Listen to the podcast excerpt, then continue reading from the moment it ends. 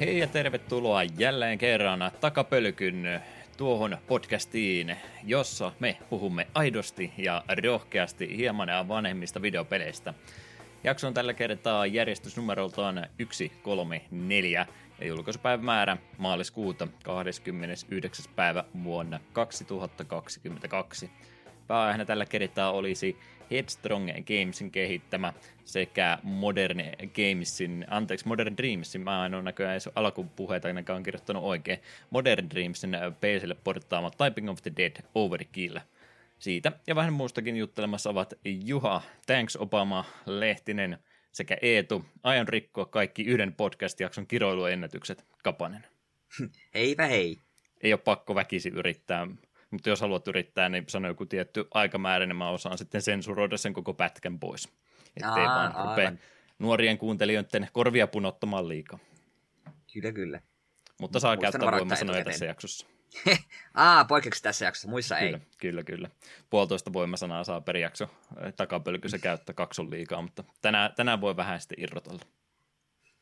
Joo, käytin tuossa noin tosiaan lausaudusta, että olemme aito ja rohkea podcasti, on vaan huomannut, kun aika paljon tota radiomainonnassa ja sitten välillä mitä tulee jossain YouTube-pätkissä ja tämmöisissä, niin aika lailla podcasteja tunnutaan mainostavaankin, mikä on ihan hyvä asia. Mä vaan ihmettelen, kun niitä aina kehutaan aidoksi ja rohkeaksi, että onko me kaikki muut sitten, jotka emme sitä erikseen mainitse, niin olemmeko me e, epäaitoja podcasteja sitten ollut tähän asti, olemmeko me epärehellisiä olleet kaikki nämä vuodet selvästihän me ollaan, että kaikki meidän mielipiteet, mitä me ollaan tämän podcast-historian aikana sanottu, niin nehän on pelkästään maksettuja mainoksia. Kyllä, Joka kyllä. ikinen. Emme ole yhtään rehellistä sanaa ja oman mielipiteen sanoneet.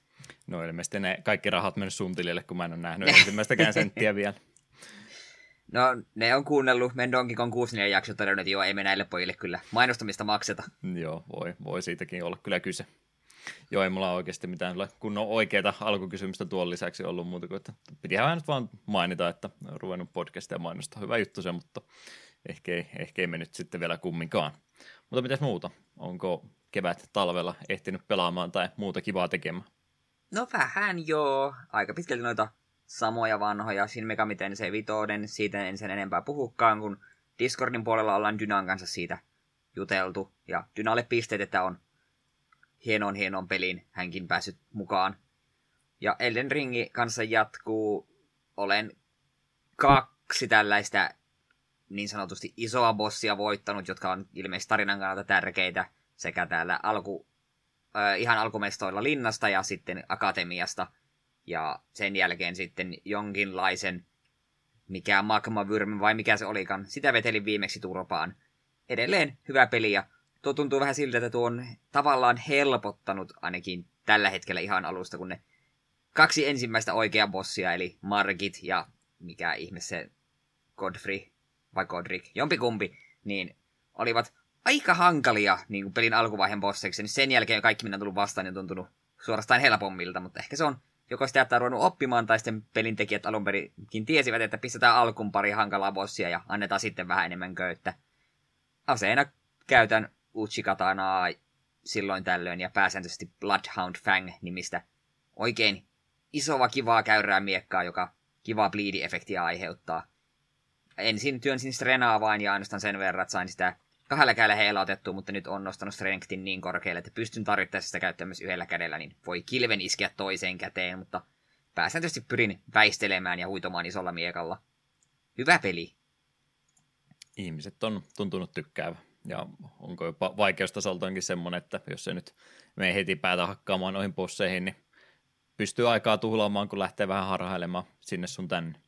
Joo, se on ihan palkitseva sinällään ja lohdullista, että jos tuntuu, että joku bossi ei nyt vaan tunnu kaatuvan, niin sen kun vaan otat hevosen alle ja lähdet jokin tiettyyn suuntaan, niin kyllä siltä aina jotain, jotain löytyy. Voi olla, että löytyy joku bossi tai vihollinen, joka vetelee sinun kaksi kertaa kovemmin turpaan, mutta välillä saattaa löytyä, että hei, täällähän menee pärjään ensimmäistä kertaa myös eksyin yhdessä vaiheessa tuonne niin kuin maan alle. Siellä paljastui kokonainen massiivinen uusi alue, ja siellä tein vihollisiin ihan naurettavaa vähän damagea, niin minä totesin, että ehkä minun ei kuulu olla vielä täällä, mutta innolla odotan, että sinnekin pääsee sukeltamaan, ja välillä kun on joutunut varppailemaan ympäri mappia, ja en usko, että vieläkään on täysin koko mapin kokoa saanut niin kuin päähäni tungettua, mutta nytkin joku katsoo sitä mappia, niin on silleen, että mitä ihmettä, että tämä on aivan massiivinen, tai ainakin jos ei ole isoimpia pelimaailmoja, mitä on, mitä varmasti ei ole, niin se ainakin tuntuu ihan käsittämättömän massiiviselta. Etenkin kun se niin hienosti pikkuhiljaa laajenee ja laajenee. Se on hyvin tehty. Se ehkä jos olisi peli heti, tai heti alkumetrillä peli olisi että no niin, tässä on koko pelin mappi täysin paljastettuna, niin se olisi saattanut tuntua jopa liiallisen isolta, niin nyt se tuntuu silleen se aina hämmentävältä, että oh, tämä mappi kasvaa vielä. Niin se on hyvin tehty. Pidän siitä kovasti. Haluaisitko sinä vuorostaan puhua jostain vanhasta pelistä? Muuta kuin Elden Ringistä. Niin. Joo, sekin voisi olla ihan kiva joskus, mutta on niitä muoveissa olevia pelejä niin kovasti muutenkin. Ehkä en lupaile mitään. Eikö se pidä alusta asti aloittaa, että Demon Soulsista vähintäänkin ei, ei voi suraa Elden Ringin hypätä. Ei tietenkään. Itse kyllä aloitin Dark Soulsista ykkösestä aikoinaan, mutta kuitenkin. Muuten on sen jälkeen kyllä mennyt järjestyksi, kun kävi sen Demonsin siltä välistä pottamassa. Hmm.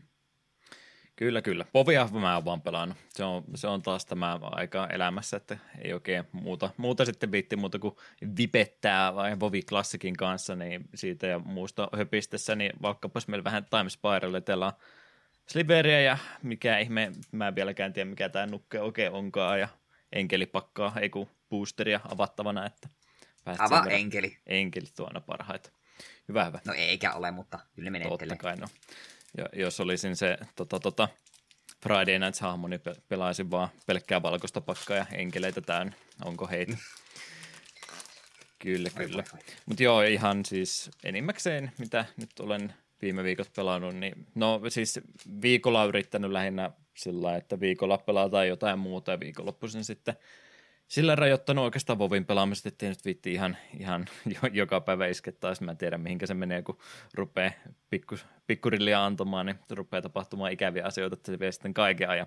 En ole sille tielle lähtenyt, että viikonloppuisin on aina tota pari tuntia illasta pelannut ja sitten viikolla jotain muuta, esimerkiksi Typing of the Dead, joka oli varsin mainio peli. Siitä myöhemmin lisää. Mutta, mutta Paladinia tosiaan edelleenkin levuttelen levelitasolla 43 muistaakseni eilen elementtejä edelleenkin Retri Paladinin levottaminen on varsin tylsää, mutta mitä siinä kattelee toiselta ruudulta sitten jotain muuta? Mä rupesin katsoa Narutoa alusta jostain kumman syystä. Tietää, tietää mitä siellä on tulossa, niin ei tarvitse täydellisesti keskittyä, mutta aina kun tietää, että siellä jotain jännää tapahtuu, niin voi vähän vilkasta toista ruutua. En edes tiedä, miksi mä rupesin sitä tuijottaa. Piti vaan ottaa joku semmoinen, että ei varsinaisesti, varsinaisesti tota, semmoista, mitä niin kuin haluaisi oikein täysin keskittyä, vai jotain semmoista, mitä ei ole pitkään pitkään aikaan nähnyt, mutta tietää sillä enimmäkseen kumminkin, mitä tapahtuu, niin ei tarvitse siihenkään sataprosenttisesti keskittyä. Kunhan pidät vaan spoilerilistaa auki ja hyppäät niitä jaksoja. Ei spoilerilistaa, kun siis tuo mm. fillerilistaa auki ja no, niiden yli vaan. Eikös nyt nimenomaan ne voisi katsella, kun ei tarvitse niin kovasti keskittyä. Niin hyi, hyi, hyi, sitä oli aika paljon muistaakseni siellä loppupäässä. Mä sitä yritin jonkin, jonkin verran katsoa, se oli kumminkin ekoja ja semmoisia pitkä, pitkään tyyppisiä sarjoja, mitä mä katsoin, niin mä en edes silloin vielä tehnyt sitä, että rupesin googlettaa, että mitkä on fillereitä ja mitkä ei, niin taisin melkein kaiken katsoakin jopa, niin kun totesin, että tämä on nyt jotenkin tylsä, että onko tässä nyt jotain, jotain pielessä, ja sitten tajusin koko fillerikonseptinkin vasta kyseisen sarjan aikana. Kyllä, kyllä. Tota noin, Mythickiään täällä olisi. Aha. Vaihtelun vuoksi. Landi, legendaarinen semmoinen, ei Gemstone Caverns on tämän kortin nimi. Mitä kummaa tämä mahtaa tehdä? Jotain tämä vaikutusta on, kun tämä avaus kädessä olisi. Enkä ole aloittava Joo, se, pelaaja. Se oli vähän monimutkaisin tapaus. Öö, jos se on sun aloituskädessä ja si et ole aloittava pelaaja, niin voit aloittaa pelin Ge- Gemstone-kaverini pöydässä niin, että sillä on luck counteri. Ja jos teet niin, niin poista yksi kortti kädestäsi. Ja se tuottaa yhden värittömämän täppäämällä, mutta jos sillä on tämä luck counteri, niin se tuottaa mitä tahansa väriä yhden. Eli niin, se on käytännössä sulle ilmanen ländi. Tai no, ei oikeastaan, koska se kuitenkin vie sulta yhden kortin enemmän kädestä. Mutta kuitenkin, että jos vastustaja aloittaa ja sulla on tuo aloitus kädessä, niin siellä saat vähän niin kuin vuorolla nolla iskeä ländin pöytä, joka totta mitä tahansa väriä. Aika näppärä. Mm. Mutta sitten jos se on sun aloitus kädessä, niin sit se on aika meh. Sitten se on vaan ländi, mikä totta väritöntä. Heitän e- kaikki käteeni pois niin kauan, kunnes tämä on kädessä. Sitten mulla on vaan niin. toinen kortti siinä kaverina, että oliko tämä käynyt hyvin sitten. Mutta ei kyllä. ilmeisesti mikään halpa kortti. Aina alkuperäisen Time Spiralin Cavernous on poromakiassa 38 euroa. Joo. Sillähän ostaa vaikka mitä. Kyllä. Lisää, lisää boostereita.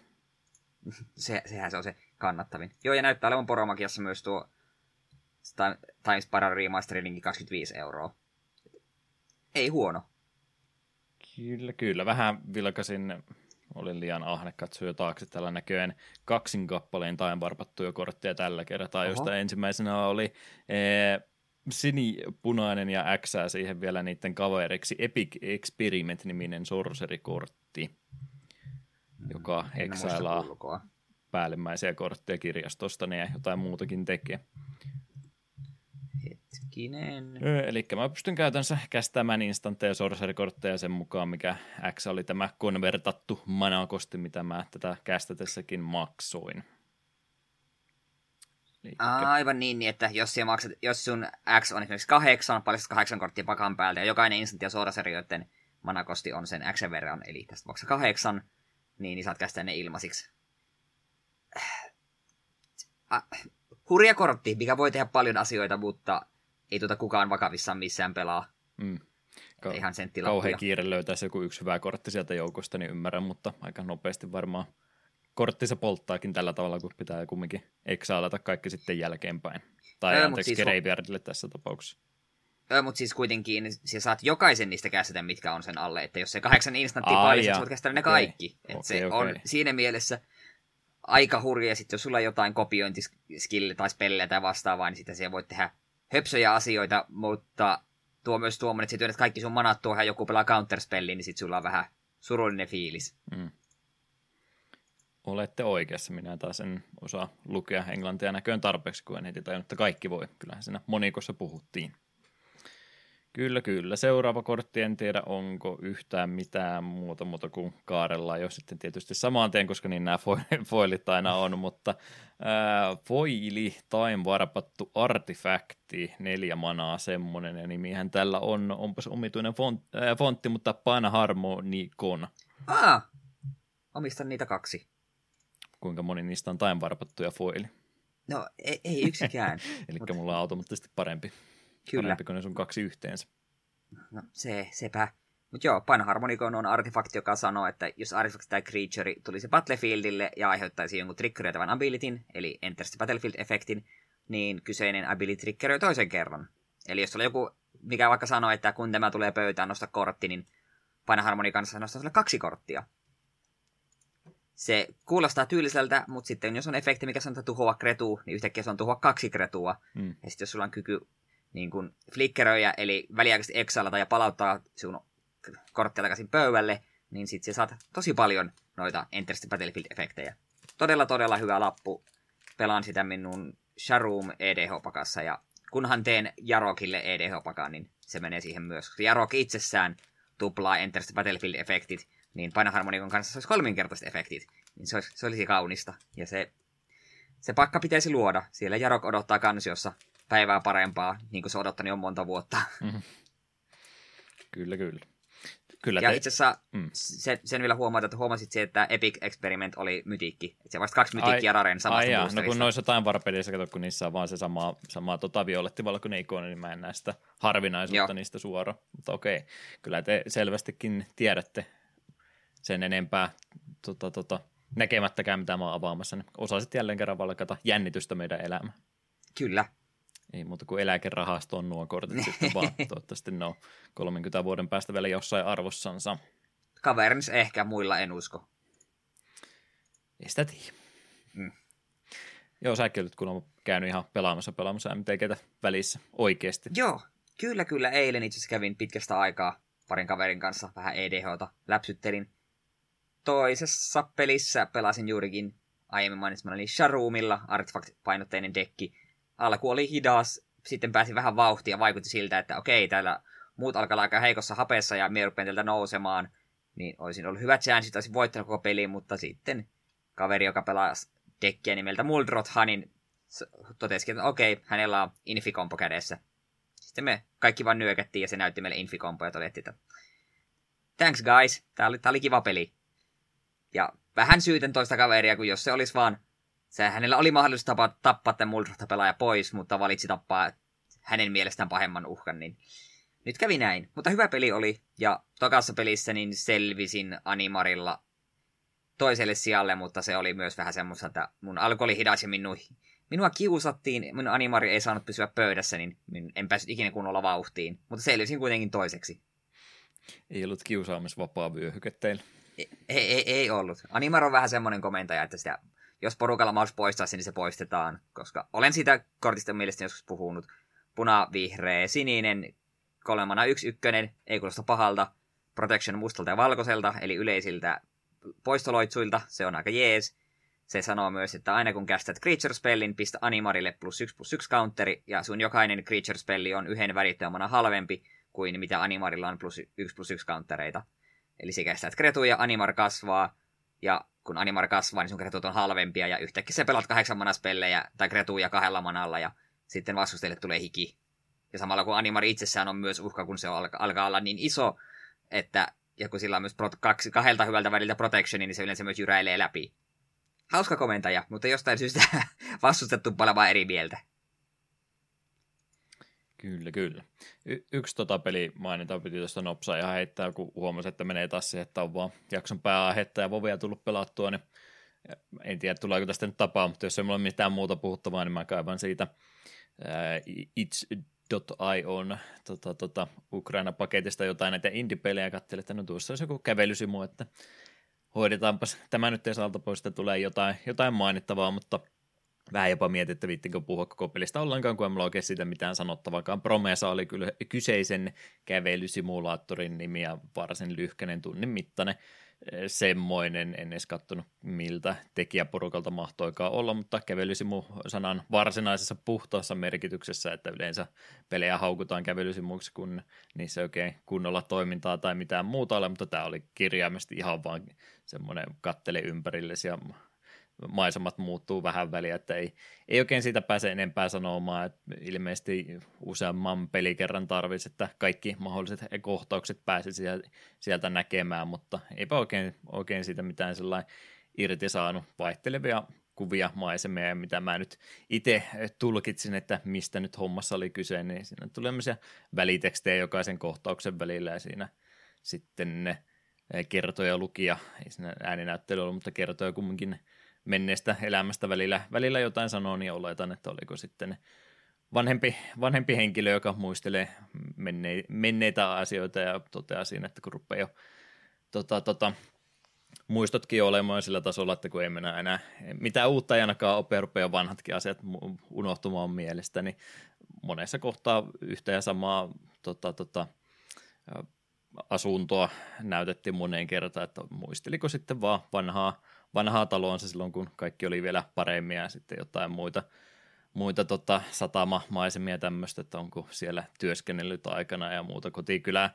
yllä lentelyä ja tämmöistä siitä löytyy, mutta kirjaimisesti tämmöistä, että todella hitaalla vauhdilla katsellaan varsin yksinkertaisella grafiikalla tehtyä kävelysimua, niin ei oikein tosta, tosta nyt sillä jäänyt. En mä nyt rupea haukkumaankaan peliä sen takia, mutta, mutta tuommoista huomaa, että ne tuntuu olevan itse tekijällensä tärkeämpiä teoksia kuin sitten, että onko ne sillä kovinkaan mielenkiintoista pelattavaa.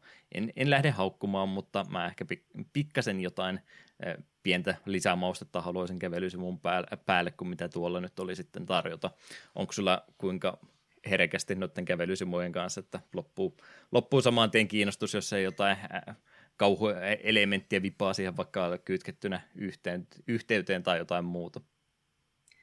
En ole pahemmin kävelysimuja pelannut juurikin sen takia, koska me haluaisin, että pelissä olisi jotain enemmänkin pelimekaniikkaa, ja samassa syystä, minkä takia en Telltalenkään peleistä ole pelannut mitään muuta kuin Wolf Among Usin, koska ei minua ei vaan kiinnosta. Minä haluan, että pelissä on jotain pelattavaakin. Mm. On niitä muutama, mitkä minun on oikeasti kiinnostanut, mikä... Ää, tässä se joku, minkä ideana on, että kaikki suvun henkilöt ovat kuolleet erikoissa tapahtumissa – onko se Gone Home? Ei, vaan mikä hitto sen nimi on. Mm. Joku kuitenkin parin vuoden takainen, missä sel- päästään niin kuin, kokemaan jokaisen eri sukulaisen niin kuin, tää, tää kuolin hetki. Joku, joku tämmöinen. En, en muista sen nimeä, se heti kun menään sen jossain, niin muistan kyllä mikä se on. Mutta se on niin kuin, kiinnostanut ja se on ollut vissiin PlayStation Plusassakin, mutta en ole saanut silti aikaiseksi pelata, vaikka kiinnostas. Niin joo, siis oliko se se, mistä mäkin puhuin jokunen, jokunen vuosi sitten? No kun mulla on semmoinen melko, että Se sekin oli- on siitä tosiaan Se maininnut. oli se joku autiotalo, missä Niin, just se. mentiin, mutta Gone Home oli siitä vielä taaksepäin. Se nyt Joo. oli taas...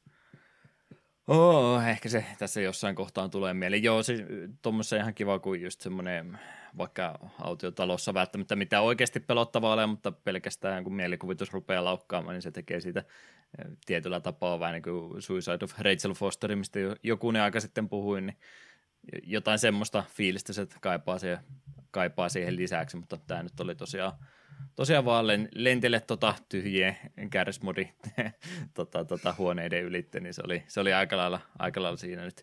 Mä veikkaan, että jos mä itse rupeaisin videopelejä tekemään, niin mä pystyisin nimenomaan vain tuommoisen tekemään, mutta Mm. no tämäkin saattaa just semmoinen sopiva, sopiva annos olla jollekulle, mutta itselleni niin en, en, en todennäköisesti kahden viikon päästä edes pelin nimeäkään tule muistamaan. Mm. Mutta näitä, näitä kyllä paljon, paljon löytyy ja yleensä halvalla myöskin saatavissa. Mitäs muuta vielä, oliko sulla listalla? Joo, sen vois mainita, että tuli napattua tuolta Switchin eSopista tämän pitkästä aikaa tämä kahden kupongin diili, joka kuuluu tähän plussapalveluun, että saa käytännössä kaksi peliä ostettua hiukan halvemmalla yhteishintaan, niin sieltä nappasin Triangle Strategyn, jota en ole vielä aloittanut. Olen luvannut, että en aloita sitä ennen kuin SMT 5 on läpi, koska en halua kahta raskasta roolipeliä yhtä aikaa pelattavaksi, vaikka se onkin strateginen roolipeli kuitenkin. Mutta sitten kupongin toisen puolikkaan käytin Kirpy and the Forgotten Landiin. Se on kyllä kiinnostanut siitä asti, kun se oli ensimmäiset trailerit tullut ulos ja mitä lähemmäksi tultiin julkaisua, niin arvostelut rupesi olemaan aika mairittelevia ja, nä- ja demonkin tuntui silloin oikein hyvältä, siitä puhuin silloin jakso pari sitten. Ja olen nyt sitä vähän eilen aloitellut.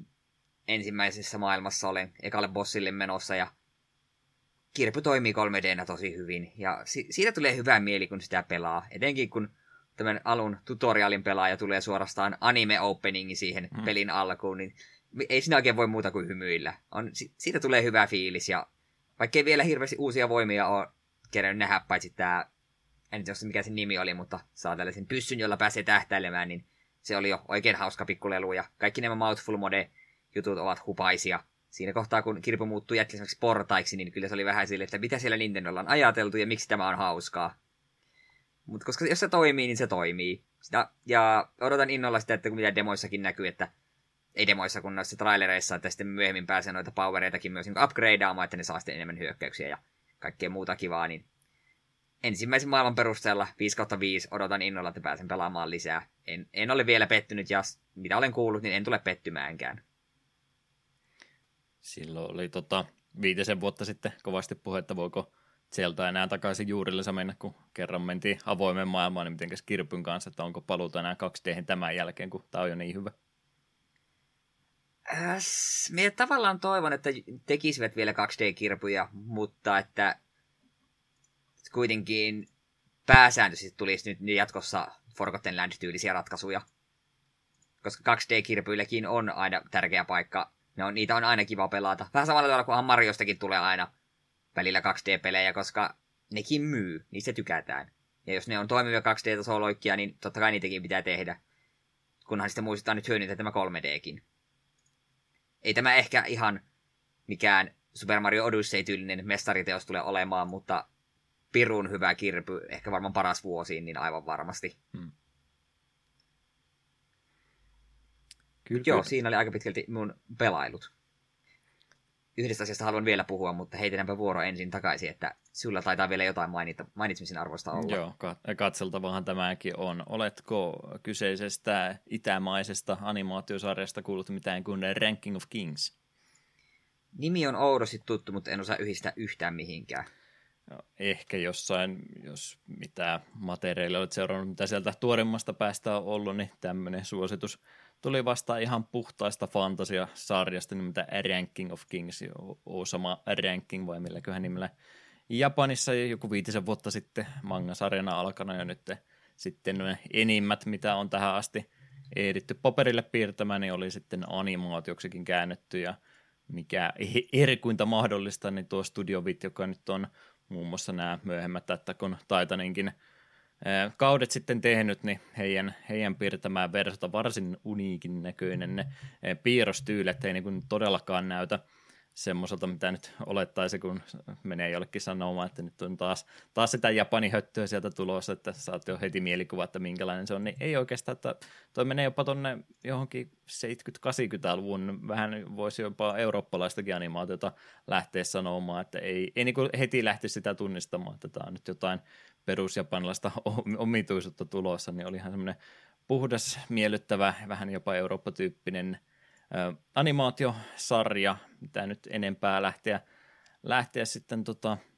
tarinasta tai muusta spoilaamaan, mutta nimensä mukaisesti jokaisen valtakunnan kuninkaat on ranking-listalle laitettu ja tämän pääpainopisteen kuningas on nyt sitten kuolemaa tekemässä ja kaksi hänen nuorta poikansa siinä sitten ovat listalla, että jommasta kummasta sitten seuraavaksi varmaankin – pitäisi se uusi kuningas tehdä. Siellä on ensimmäistä avioliitosta syntynyt potsi tietysti pitäisi ensimmäisenä, joka myöskin tänne sarjan päähamna toimii, niin kaiken järjen mukaan hänestä nyt tietysti kuningas pitäisi tulla, kun hän on nyt kumminkin perimisjärjestyksessä ensimmäisenä vanhempana, vanhempana veljenä, mutta jostain kumman syystä nuori potsi on aika, aika tota, rääpäleeksi jäänyt näin ikävästi sanottuna, että puhuakaan ei osaa ollenkaan, että pelkkää omituista kurkkuääntä ja muuta metelöintiä, vauvomaista vetelöintiä, metelöintiä vaan suusta kuuluu ja fyysisestikin niin heikko, että hyvä kun meinaa yhtään mitään jaksaa nostaa, ottaa huomioon, että hänen isänsä kumminkin aikansa voimakkain jätti oli, oli vielä, niin on, on vähän tota omituinen perijätär siinä, tai perijä siinä tulossa hänestä, mutta näin pitäisi mennä. Toinen peli siinä myöskin sitten – hänellä on toisesta avioliitosta, mikä sitten myöskin parempana vaihtoehtona toimisi, mutta kuinkahan tässä sitten mahtaa käydäkään. No ehkä sen verran spoilatako, että kyllä sitten se nuorempi veli siinä valitaan, koska tämä nyt pitäisi olla se järkevämpi valinta, mutta pääpaino silti nuoremmassa potsissa, joka sitten on semmoinen symppis hahmo. Mitä miettii aina tuommoisia samantyyppisiä sarjoja, ihan tämmöinen nuorille tota, tota, mieslukijoille tai tota, tota, teini-poikalukijoillehan varmaan – shonen ja tämäkin nyt sitten kumminkin eh, pitäisi eh, kategorisoitua, niin, niin siinä mielessä miettii yleensä tuommoiset sarjat, niin niissä on semmoinen, ei välttämättä se pääpainopiste ole siinä, mutta semmoisena sifuefektinä tulee, että yleensä pistetään kovaakaan pohin päähahmoa vasta, joka tietysti aina voittaa sitten kaikki vastustajansa. Ja sitten ollaankin seuraavassa jaksossa jo melkeinpä hyvää pataa keskenänsä, niin se tuntuu olevan semmoinen sivu, sivuefekti noilla sarjoilla, mutta tämä tuntuu, että tämä on niin jopa se pää, pääpuoli siinä, että Potsi itsessänsä. Ei sarjan alussa oikein yhtään mistään ole, mutta symppishahmo, joka yrittää koko ajan parhaansa, niin pikkuhiljaa hänkin rupeaa seuraajiensa tässä saamaan ja mitä tässä nyt 23 jaksoa vaan tätä tähän mennessä tehty, niin erittäin kovalla vauhdilla myöskin eteenpäin mennä, ettei tarvi kymmentä vuotta odottaa, että rupeaa jotain oikeasti tapahtumaan, niin kovaa vauhtia mennään eteenpäin ja aika nopeasti sitten tosiaan tämä päätarinan kaari tässä pakettiin saadaankin näiden 20 kolmen jakson aikana ilmeisesti aika, aika hyvin ottanut sitten jo tuo lähdemateriaalisakin kiinni, niin ymmärrettävä kyllä, että tähän kohtaan nyt to, todennäköisesti ainakin pysähtyy ja vähän pelkään pahoin, että voi käydäkin sitten niin, jos joutuu monta vuotta odottamaan, että olisi tarpeeksi taas sitä materiaalia tehdä animaatiota lisää, niin voi olla, että kiinnostus on sitten jo kadonnut tätä kohtaan sen verran kovastikin, mikä on kyllä tosi harmi. Tämä oli nimittäin ihan 10 kautta 10 sarja, suosittelen. Joo, nyt, ja nyt me tajusin, minkä takia tuo nimi on niin tuttu, kun tuo on Crunchyrollin, aina kun sinne kirjautuu palvelun sisään, niin ensimmäisenä mulle tuota yrittää tarjoilla. Hmm. Screenshotteja ja muuta näkee, niin saattaa vähän niin kuin kulmakarvoja nostaa, että mitäs, mitäs kummaa tämä on, mutta oikeasti tosi nätin näköinen sarja, että ei, ei kannata sen takia säikähtää ollenkaan. Mm. Minusta tuo tyyli näyttää jollain tavalla tosi houkuttelevalta, kun se on niin erilainen. Mm. Mulla jostain kyllä tuosta niin, kuin, niin sanotusti pääkuvasta, missä istuu tuossa valtaistunnolla, niin mulla tulee tosi paljon tuo Nino Kuni mieleen. Niin, joo, et, et ole väärästä vähän level vitosenkin graafista ty- tyyliä ehkä, no jos ei lähdetty matkimaan, niin siihen verrattavissa ainakin. Mm. Ja selvitin muuten, pelin nimi oli What Remains of Edith Finch. Joo. En. Tiesin, että heti kun näen sen pelin nimen, niin muista tuohan se oli. Hyvä, että sekin löytyi. Joo, olit, Kyllä. olet oikeassa. Sehän se oli. Säkin oot jotain yhtä, yhtä kovaa sarjaa kattelu. Joo, sehän tämmöinen kysymys, että milloin olet viimeksi leikkinyt Legoilla? en, en tällä vuosituhannen puolella kyllä valitettavasti, että muksuna kovastikin, mutta sitten ne jossain kohtaa vaan jäivät, jäivät elämästä pois. Joo, sepä, että Legoilla oli aikoinaan tosi kiva rakennella ja muistan edelleen lämpimästi, että kerran sain joululahdeksi sellaisen hienon hienon Legolinnan ja ai että sen jos vielä jostain saisi kätösiini.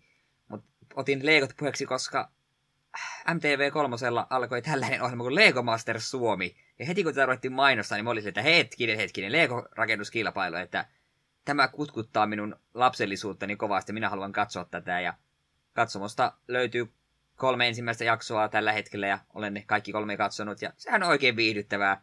Siinä on sekä vähän nuorempaa porukkaa että sitten ihan jo keskiään ylittänyttäkin ihmistä kahden, kahden ihmisen pareina muodost tai suorittavat tehtäviä, jossa aina silloin tällöin sitten häädet tiputetaan huonoiten selvinnyt ja tehtävät saattaa vaihdella, että ekassa jaksossa oli, että piti niin kuin tällaisen Lego-kaupunkiin rakentaa mahdollisimman näyttävä ja aiheeseen sopiva niin kuin oma rakennus, niin siellä oli hylättyä sairaalaa ja huvipuistoa ja kaikkea tällaista, niin siinä on jotain kierron miellyttävää katsoa, kun ihmiset rakentelevat legoilla.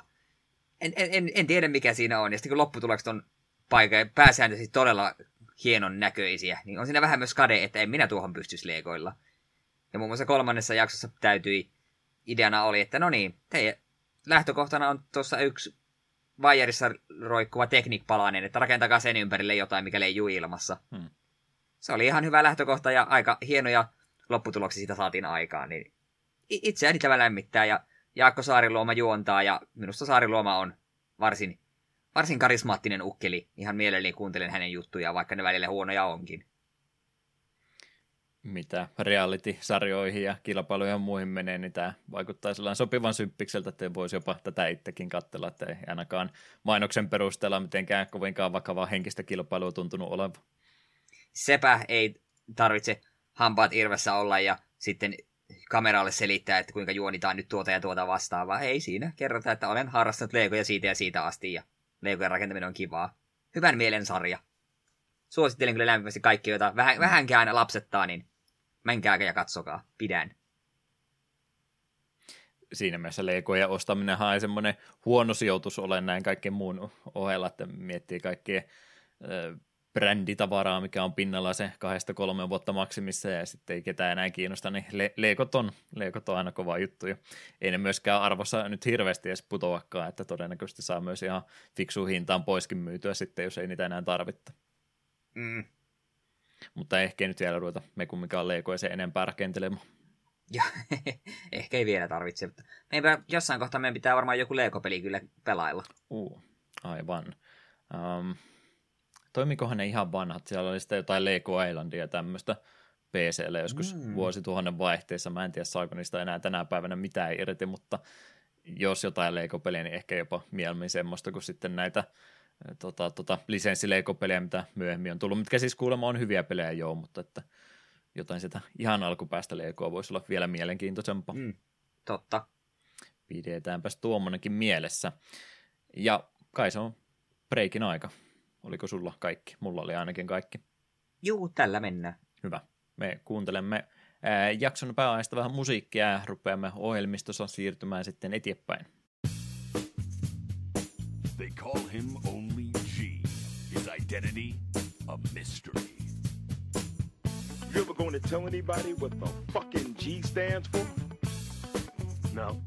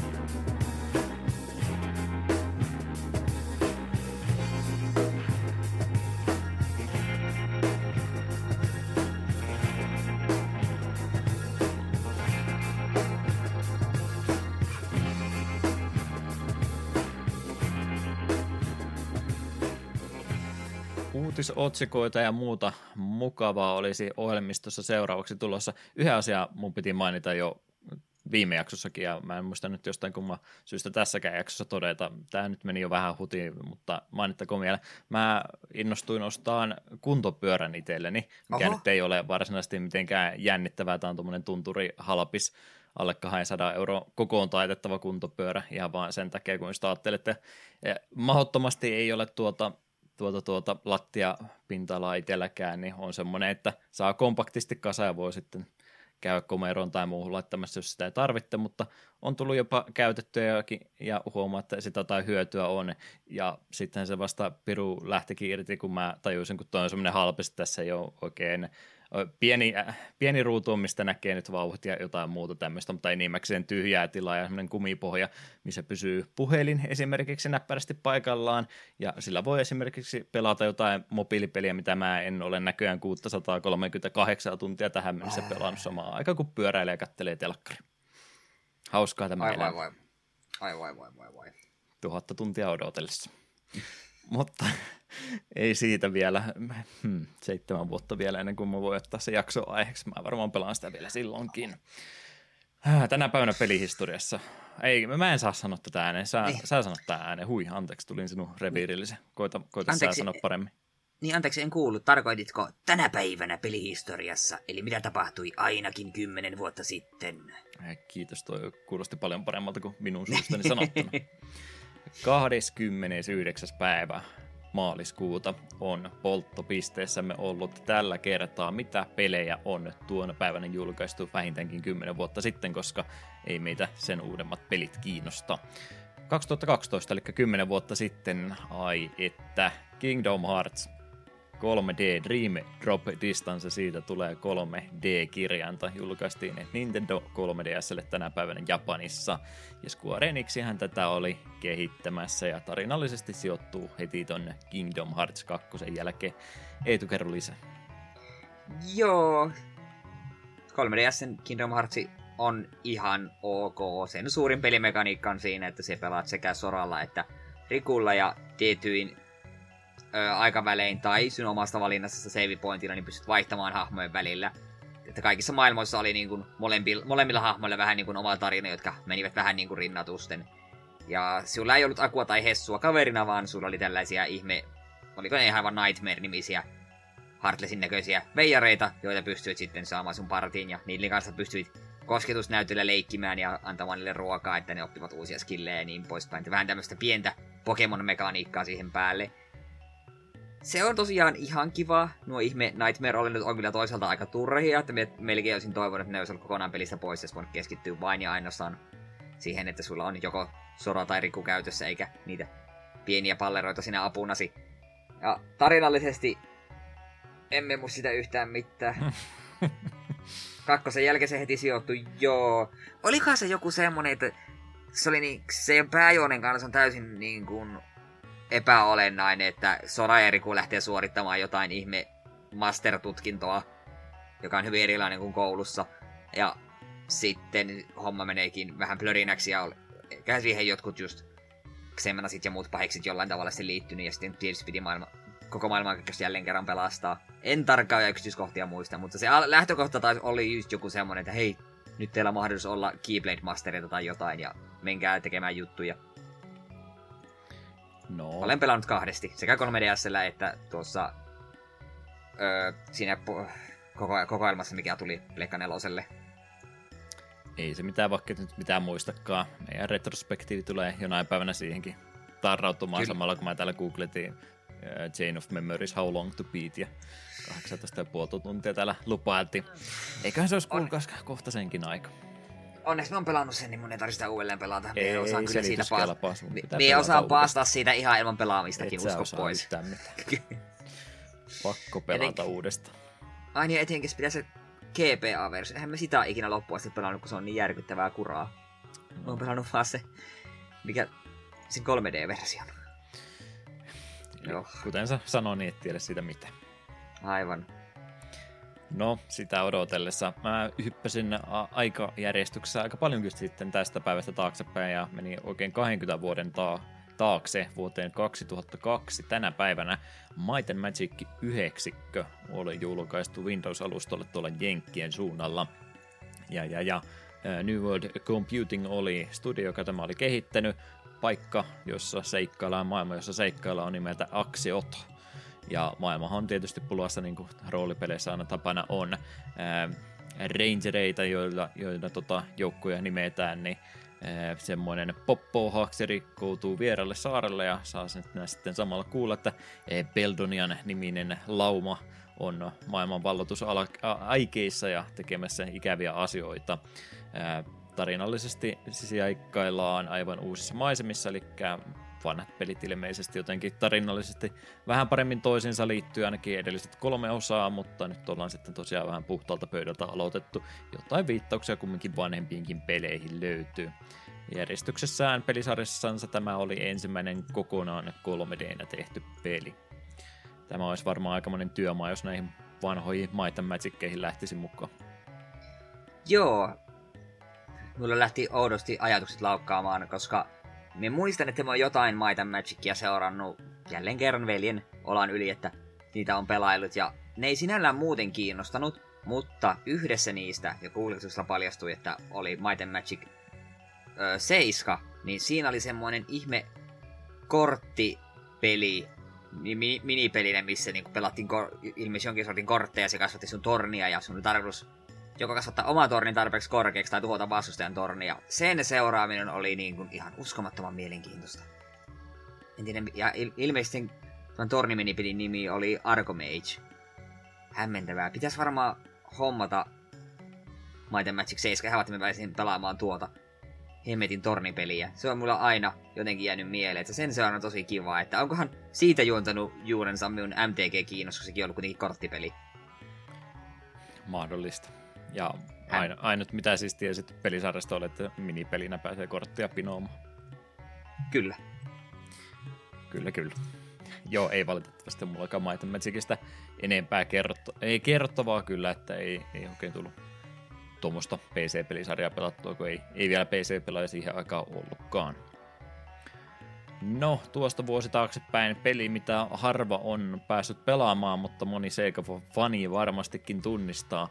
Tapaus vuodelta 2001 Dreamcastille Japanissa julkaistu peli Sega Gaga, joka Direct-palvelun kautta kuten sitä ilmeisesti Dreamcastilla nimettiin, niin oli julkaistu.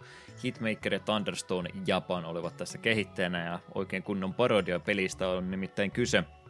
Vuosi on 2025, se on jostain kumman syystä vielä olemassa siihen, siinä aikajatkumolla, mutta pahassa pinteessä Seika siltikin tuossa kohtaa on ja tilanne on niin paha, että sinusta pelaajasta tehdään Seikan uusi CEO ja tavoitteena olisi palauttaa firma takaisin kultavuosille paljon on videomateriaalia ja muuta nähnyt, mutta en ole niin kunnon, kunnon läpipelailua koskaan nähnyt, että sen verran aukkosivistyksessä peli kumminkin konseptina on varsin tuttu. Hämmentävää, en, en ole tästä koskaan kuullutkaan. Semmoinen peli, että en niin pystyisi ikinä kuvittelemaan, että Sony tai Microsoft tai Nintendo tänä päivänä itsestänsä tämmöistä parodiaa edes uskaltaisi tehdä, vihjatakaan siihen suuntaan, että saattaisi olla bisnes vähän niin kuin ää, alasuhdanteessa tällä hetkellä, että erikoista, että se ei edes uskalsi tehdä, on varmastikin aiheuttanut kovasti keskustelua yrityksen yhtiön sisällä, että voidaanko me tämmöistä tehdä, mutta hienoa, että teki, mm. tekivät, mm. että pala videopelihistoriaa tämäkin kyllä on. Kyllä. Palaa videopelihistoria on myöskin seuraava peli, jonka nimi on Messiah vuodelta 2000 Yhdysvaltain julkaisu Windowsille. Tälle pelille oli Shiny Entertainment oli tämän kehittäjänä. Tarinallisesti tämmöinen tilanne, että teknologia on kehittynyt niinkin pitkälle, että ihmiskunta haluaisi entistä enemmän valtaa itsellensä ja sen myötä johtaja Father Primein johdolla päätetään ottaa yhteyttä itsensä saatanaan ja selvittää, että toi Jumala onko semmoinen olemassa ja jos on, niin olisiko sulla hänen numeroonsa, että haluttaisiin vain jutella vähän sen. Ja Jumala saa myöskin tästä sitten kuulla, että siellä rupeaa tämmöistä tapahtumaan maan pinnalla ja hän lähettää sitten oman enkelilähettiläänsä Bobin eh, tänne synnin täyttämään maahan. Ja Popi on tämmöinen heikko olento, joka kumminkin osaa mielenhallintaan harrastaa ja sen myötä pitäisi sitten pelaajan Popilla pelaatessa ottaa erinäisistä elävistä olennoista hallinta ja yrittää sitten vähän stelttimäisestikin suorastaan peliä pelata läpi tämä oli hyvä, että edes jonkinlainen pieni teksti tästä tuli, koska tämä on niin kuin ensimmäisiä tapauksia, kun mä muistan videopelin mainonnasta, että kauhean hehkutus etukäteen, että nyt, nyt tulee se kaikki aikojen tärkein videopelin julkaisu, ja kaiken tämän markkinoinnin perusteella mä en vieläkään koskaan ymmärtänyt, että mistä tässä pelissä on kyse. Mä vaan näin tämän popin, tämän pienen tota, tota, kupidimaisen enkelin tota, hahmomodeli, mutta mä en sen pohjalta kyllä yhtään ymmärtänyt, että minkälainen peli on kyseessä. Joo, ei nimi sanonut mitään, mutta Googlen pisti ja näkyy tää pelin kansi, missä on just tää Cupidi enkeli. Just, ah, tämä peli! Ilmeisesti vähän hankalasti toimi, että jälleen kerran vähän fiksausta tarvitsisi, jos tommosen jakson aiheeksi ottaisi, mutta potentiaalinen peli kumminkin. Ei sitä hirveästi kyllä enää sen jälkeen puhuttu, mutta muistan, että kovinkin isoksi diiliksi tämä piti kyllä luoda silloin, mutta ei, ei tainnut ihan odotuksia lunasta. Mm. Hype oli enemmän kuin mitä tuote sitten lopullisesti oli. Kyllä, kyllä. Tota noin. Rupesin tuossa laskeskelemaan, että joku muistiinpanojen tekijä on aina luvannut, että viisi peliä otetaan, ja tuossa oli vasta neljä. Voi ei, voi perkule. Sanotaan tuosta muita pelien listalta, vaikka Tekken 2, sekin julkaistiin tänä päivänä Japanin suunnalla Pleikkari 1 porttaus vuonna 1996 ykköstä on vähän hutimenneen tullut pelattua kolmosta, kolmosta kovastikin, mutta kakkosta mä en ole varmaan oikeasti demoa enempää koskaan kokeillutkaan. Joo, en, en miekään muista, että olisin juurikaan sen enempää. Koko pelisarjasta muutenkin vasta Tekkin kolmosen myötä kuulin, niin kakkonen meni valitettavasti aika pahasti ohi, mutta ilmeisesti iso harppaus oli jo ykkösen nähdä, että siitäkin ihmiset tuntuvat tykkäävään. Mm. Muita pelejä, mitä tänä päivänä oli julkaistu 2009 vuonna, Guitar Hero Metallica Xbox 360 ja Viille ja Pleikkari 3 julkaistiin. Yksi omia suosikkia aina silloin tällöin tulee tuohon peliin palattua. Command Conquer 3, niin Tiberium Warsin Keen julkaisu, Keen Edition julkaistiin Windowsille täällä Suomessa tänä päivänä vuonna 2007 sekä Thief 2 ja The Metal Age julkaistiin Windowsille vuonna 2000. Ja paljon muutakin siellä oli, mutta tuommoiset nyt halusin sieltä joukosta poimia. Hmm. Minä kiitän, mitenkäs retroimpien uutisten kanssa. Itse asiassa ennen kuin menemme retroimpiin uusiin, niin haluan kertoa tärkeän uutisen. Tai no ei oikeastaan uutisen, vaan tiedotteen. Jos laitatte Google-hakuun Arkomage, niin löydätte selaimissa toimivan version tästä kortti kautta tornipelistä, mistä äsken mainitsin, ja pelaan tätä tässä samalla. Tämä on unelmieni täyttymys. Kyllä, olemme sen verran jo konahtaneita podcastin tekijöitä, että ruvetaan pelaamaan tässä samalla, vai jotain tätä muuten jaksaa ennen. Niin, no ei, ehkä minä nyt hetkeksi keskeltä taas. Va- vau, siis eihän mun tarvitse pelatakaan Might Magicia, koska tuo, tuo peli löytyy tuolla senaan. Hienoa. Jos... Lait, kun, kunhan jakso on julkaistu, minä linkkaan tämän meidän Discordiin, että varmasti kaikille menee viesi perille. Mä tota, rupean sulle työtä puukkaamaan, että sitten kun mä Eurojackpotissa voitan ja päätän, että me ruvetaan tätä täyspäiväisesti tekemään sillä, että mä maksan sulle palkkaa ja mä en tarvitse mitään, kun mä oon miljonääri jo entuudestaankin, niin mä rahoitan sun projektit, sä rupeat kaikista vanhoista peleistä näitä korttipelin minipelejä, niistä videosari. Jonkun Kuulostaa senkin täytyisi tehdä. Kyllä. Mutta joo, mennään ihan retrompiin uutisiin. Nintendo Switch Online Expansion Packin Mega Drive-tarjontaa laajennettiin Treasurein kehittämillä Alien Soldier ja Light Crusader-peleillä sekä Sunsoftin julkaisulla Super Fantasy Zone. Kaikkien nimet on jollain tavalla mulle tuttuja, mutta en muista, miltä nä- mikään peli näyttää. En ruvennut Mega Drive Classic Mini, mikä sen lisänimi olikaan pakettia katsomaan, mutta mulla on aika vahva fiilis, että kaikki kolme taisi siinä ollakin jo muutenkin tyrkyllä, että en nyt sen takia vielä rupea hoppuille vieläkään expansion packin hommaamista. Ah, tämä eilen Soldier oli tää ihan varsin nätin näköinen 2D-taso toiminta. Mennään tämmöisellä lintupäisellä jäbällä ja ammutaan erilaisilla aseilla, ties minkä näköistä mörrimöykkyä. Hmm, pitääpä jossain kohtaa vähän vaikka pelailla pakollinen huomautus tässäkin kohtaa, että edelleenkään ei ole mitään tietoa, milloin niitä N64-ohjaimia expansion packia varten saisi. Mm. Tulee aina välillä vilkastuja, ei, ei mitään, ei mitään tiedotusta. Ensi vuonna mm. sitten. Mutta joo, mennään seuraavaan isompaan uutiseen. Evercade ilmoitti seuraavan kahden kokoelmakasetinsa sisällöstä. Luvassa on muun muassa japanilaisen Telenet-julkaisijan sekä amerikkalaisen osastonsa Renovationin julkaisemia pelejä. Näissä on esimerkiksi Arsus Odyssey, Beast Wrestler, Dinoland, El Viento, Exile, Final Zone, Galares, Granada, Soldeanse, Triasia, Valis The Fantasy Soldier, Valis 3, ja myös brittijulkaisija Gremlin Interactivein pelejä laitetaan omaan pakettiinsa, josta ensimmäisenä löytyvät pelit Actua Soccer, Brainbender, Hardcore 4x4, Premier Manager 97, Utopia, The Creation of a Nation ja Zool. Huhhuh, siinä oli paljon pelejä. Sen verran pitkä ollaan jo podcastia tehty, että ollaan ö, pelimaininnat, Elvientot ja Soldiisit ja Valikset kyllä jo moneen kertaan aikaisemminkin mainittu, mutta harvapa näiden perään nyt sen enempää kyllä kuolaakaan. Mm, totta.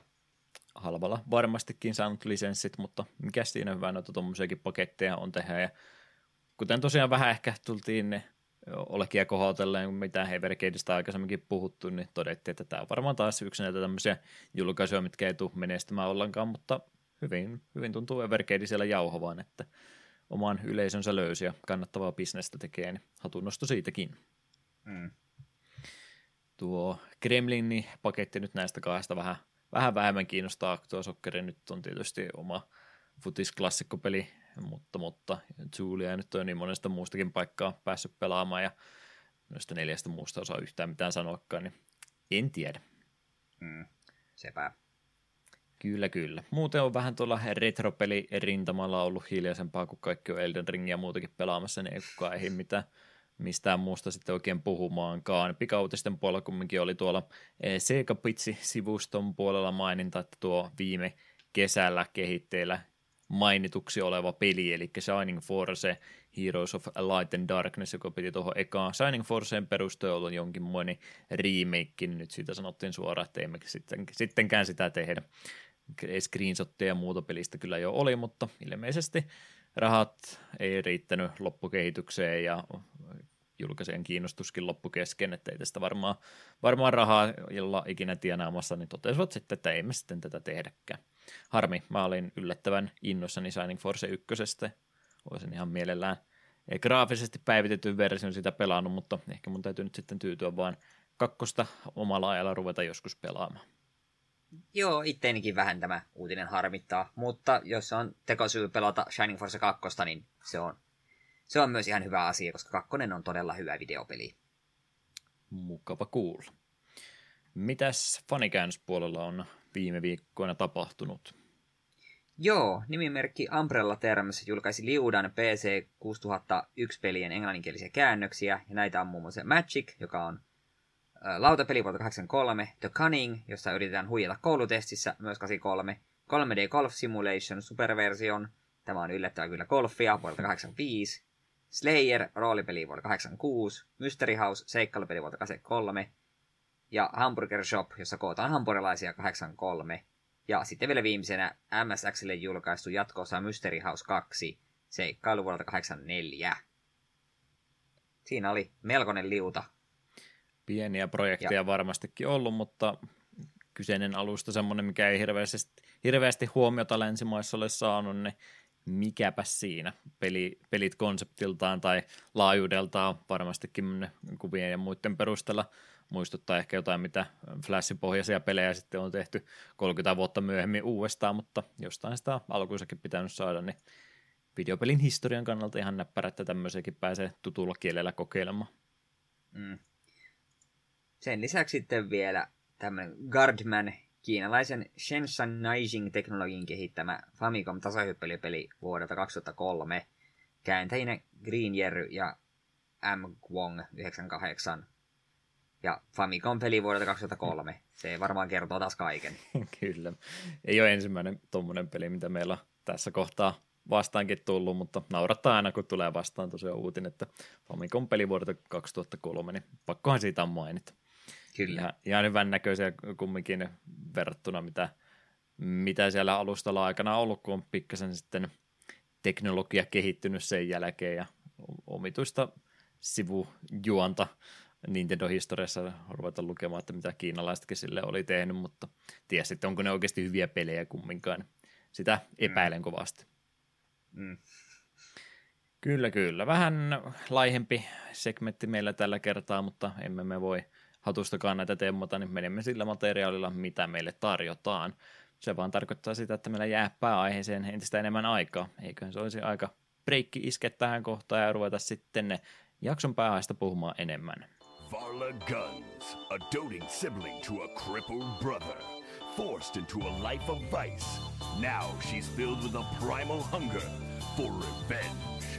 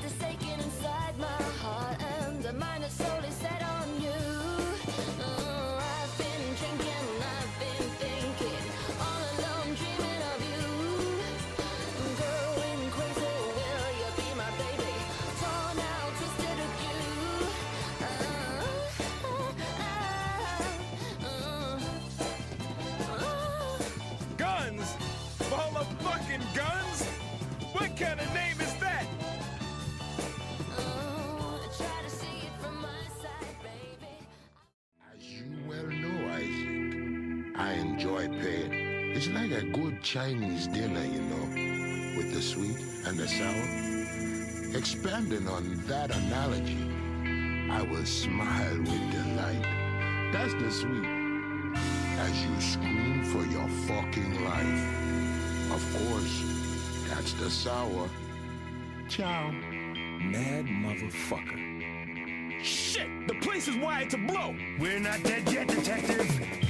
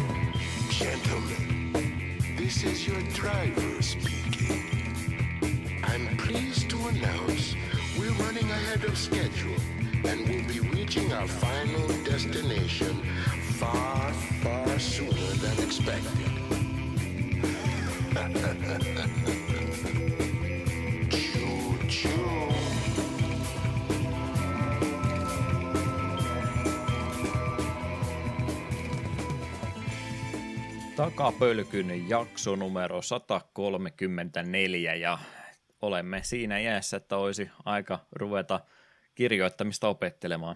Onpas omituinen alkujonto tähänkin, mutta näin, näin se vaan on. Typing of the Dead, Overkill oli jaksovalinta minun enimmäkseen minun ideoinnista. Alkuperäinen ajatus oli, että no totta kai nyt puhutaan siitä alkuperäisestä Typing of the Deadistä, koska siitä ihmiset on enemmän ehkä kuullutkin, mutta totesin, että no kun toi Overkill on nyt tuossa Steamissa ja kaikkialla muualla myynnissä, niin näppärämpi tota, tota myöhäisempää versiota pelistä pelata, kun saadaan se ihan laillisesti ostettua, ja kun tämä nyt sitten on vähän tuorempi versio ja kerran myynnissä on, niin varmastikin toimii vähän paremmin. Oliko Eetu asianlaita näin? No ei kyllä ollut. Meinasi pieni turhautuminen iskeä, kun yritän pelin käynnistää. Tietokoneen näyttö välähtää mustana ja lukee, että peli käynnissä ja sitten yhtäkkiä ei luekaan enää, että peli käynnissä ja mitään ei tapahdu. En sieltä, no, välillä tämmöistä sattuu, kokeillaanpa uusiksi. Ei mitään. Sitten googletellaan, että okei, tämmönen fiksi on, että käyt säätämässä vähän käynnistystiedostoa, niin tuolla tavalla ne toimii. No eihän se itse asiassa silleensäkään vielä toimi, niin piti googlettaa, että ah, okei, että nyt, piti, nyt löytyi ohjeet, että oliko se Windows 8 vai Windows 10, että nyt näillä ohjeilla, kun meidän tämä peli käynnistyy, sitten lopulta se peli sitten lähti tosiaan käyntiin, mutta kyllä pientä turhautusta meinaa iskeä tämä PC-pelaaminen, jos Steamista ostat pelin ja se ei jumalata toimi, kun sinä painat käynnistä painiketta. Ai, että kun mä venyttelin sellainen mahtavasti, että kerrankin näinpä, että mulla lähti saman tien pyörimään, ei mitään ongelmia. Ei tuo nyt sen välillä, kun joutuu tuskailemaan näiden kanssa. Se on payback ja mun JDn pari säätämisestä, että mä saan sen pelattavan kuntoon, niin kerrankin näinpä, että säkin joudut vähän säätämään. Itellä, itellä lähti ihan iloisesti pyörimään. Äänipuolella oli pientä epäsynkkaa tota, dialogin ja kaiken muun välillä, mutta muuten niin en, en huomannut mitään tämmöisiä ongelmia. Että vaihtelevalla menestyksellä valitettavasti 2013kin oli vielä vähän tätä Japani julkaisijoiden PC-porttausta semmoista, että vähän, vähän ja niin ja näin. No, tässä tapauksessa nyt ei ollut Japani, Japanin studio, joka PC-porttauksen hoiti, mutta kumminkin julkaisena toimi, niin kaipa siinä nyt jotain. Sanottaako, että Seikan noin PC-porttaukset tuolta puolta, niin ehkä ei välttämättä sitä parasta mahdollista ollut. Mutta se on jo vähän asian sivusta, mennään takaisin siihen, mistä meidän piti puhua, eli Typing of the Dead Overkillista. Kyseinen peli on Headstrong Gamesin kehittämä peli, eli ei ole nyt edes Japanin suunnalta tullut, vaan nimenomaan täältä Lontoon suunnalta tarina näinkin ymmärtääkseni kertoo, että Seika lähestyy nimenomaan studiota ensin, että nyt oli sitten fiksun näköinen kehittäjä, meillä olisi täällä vähän materiaalia, lisenssiä, IPtä, mistä voitaisiin jotain teille tarjota, mitä ottaisitte. Ilmeisesti keskusteluiden joukossa muun muassa Jetset Radiota tarjottiin ja paria muutakin pelisarjaa, mutta tämä Poppo sanoi, että toi House of the Dead on itse asiassa meille aika, aika tuttu pelisarja, että päästäisikö me sitä koittamaan, ja seikahan sitä innostui, että ei muuta kuin siitä vaan pojat peliä tekemään, ja tämmöisellä suunnitelmalla lähdettiin sitten eh, House of the Deadin ympärille uutta uutta peliä tekemään. Painoarvo huomautus, siis puhutaan House of the Deadistä nyt, miten tämä siis Typing of the Deadin liittyy. Onko nämä ehkä jotenkin yhdistettynä toisiinsa, ken tietää. Mutta Headstrong Games tosiaan vuonna 2000 perustettu lontoolaistudio olisi kyseessä, joka alun perin tunnettiin nimellä Gushu Entertainment. Tämä studio, mitä menestystuotteita heidän jo pelivalikoimasta löytyy, Battalion Wars oli ihan ok menestystä, kerryttänyt GPA, Advance Wars-tyyppinen pelisarja ja muutama osa sitä julkaistiin. Parhaiten heidät varmastikin näistä Art Academy-peleistä tunnettiin. Jotain Disney Art Academia siellä ainakin joukossa oli. Eetu on ehkä Pokemon Art Academista joskus saattanut kuulla ohi menne. Ei löydy varmaan pelihyllystä, mutta Pokemonin no, pohjaltakin Art Academy-peli kyllä löytyy. Joo.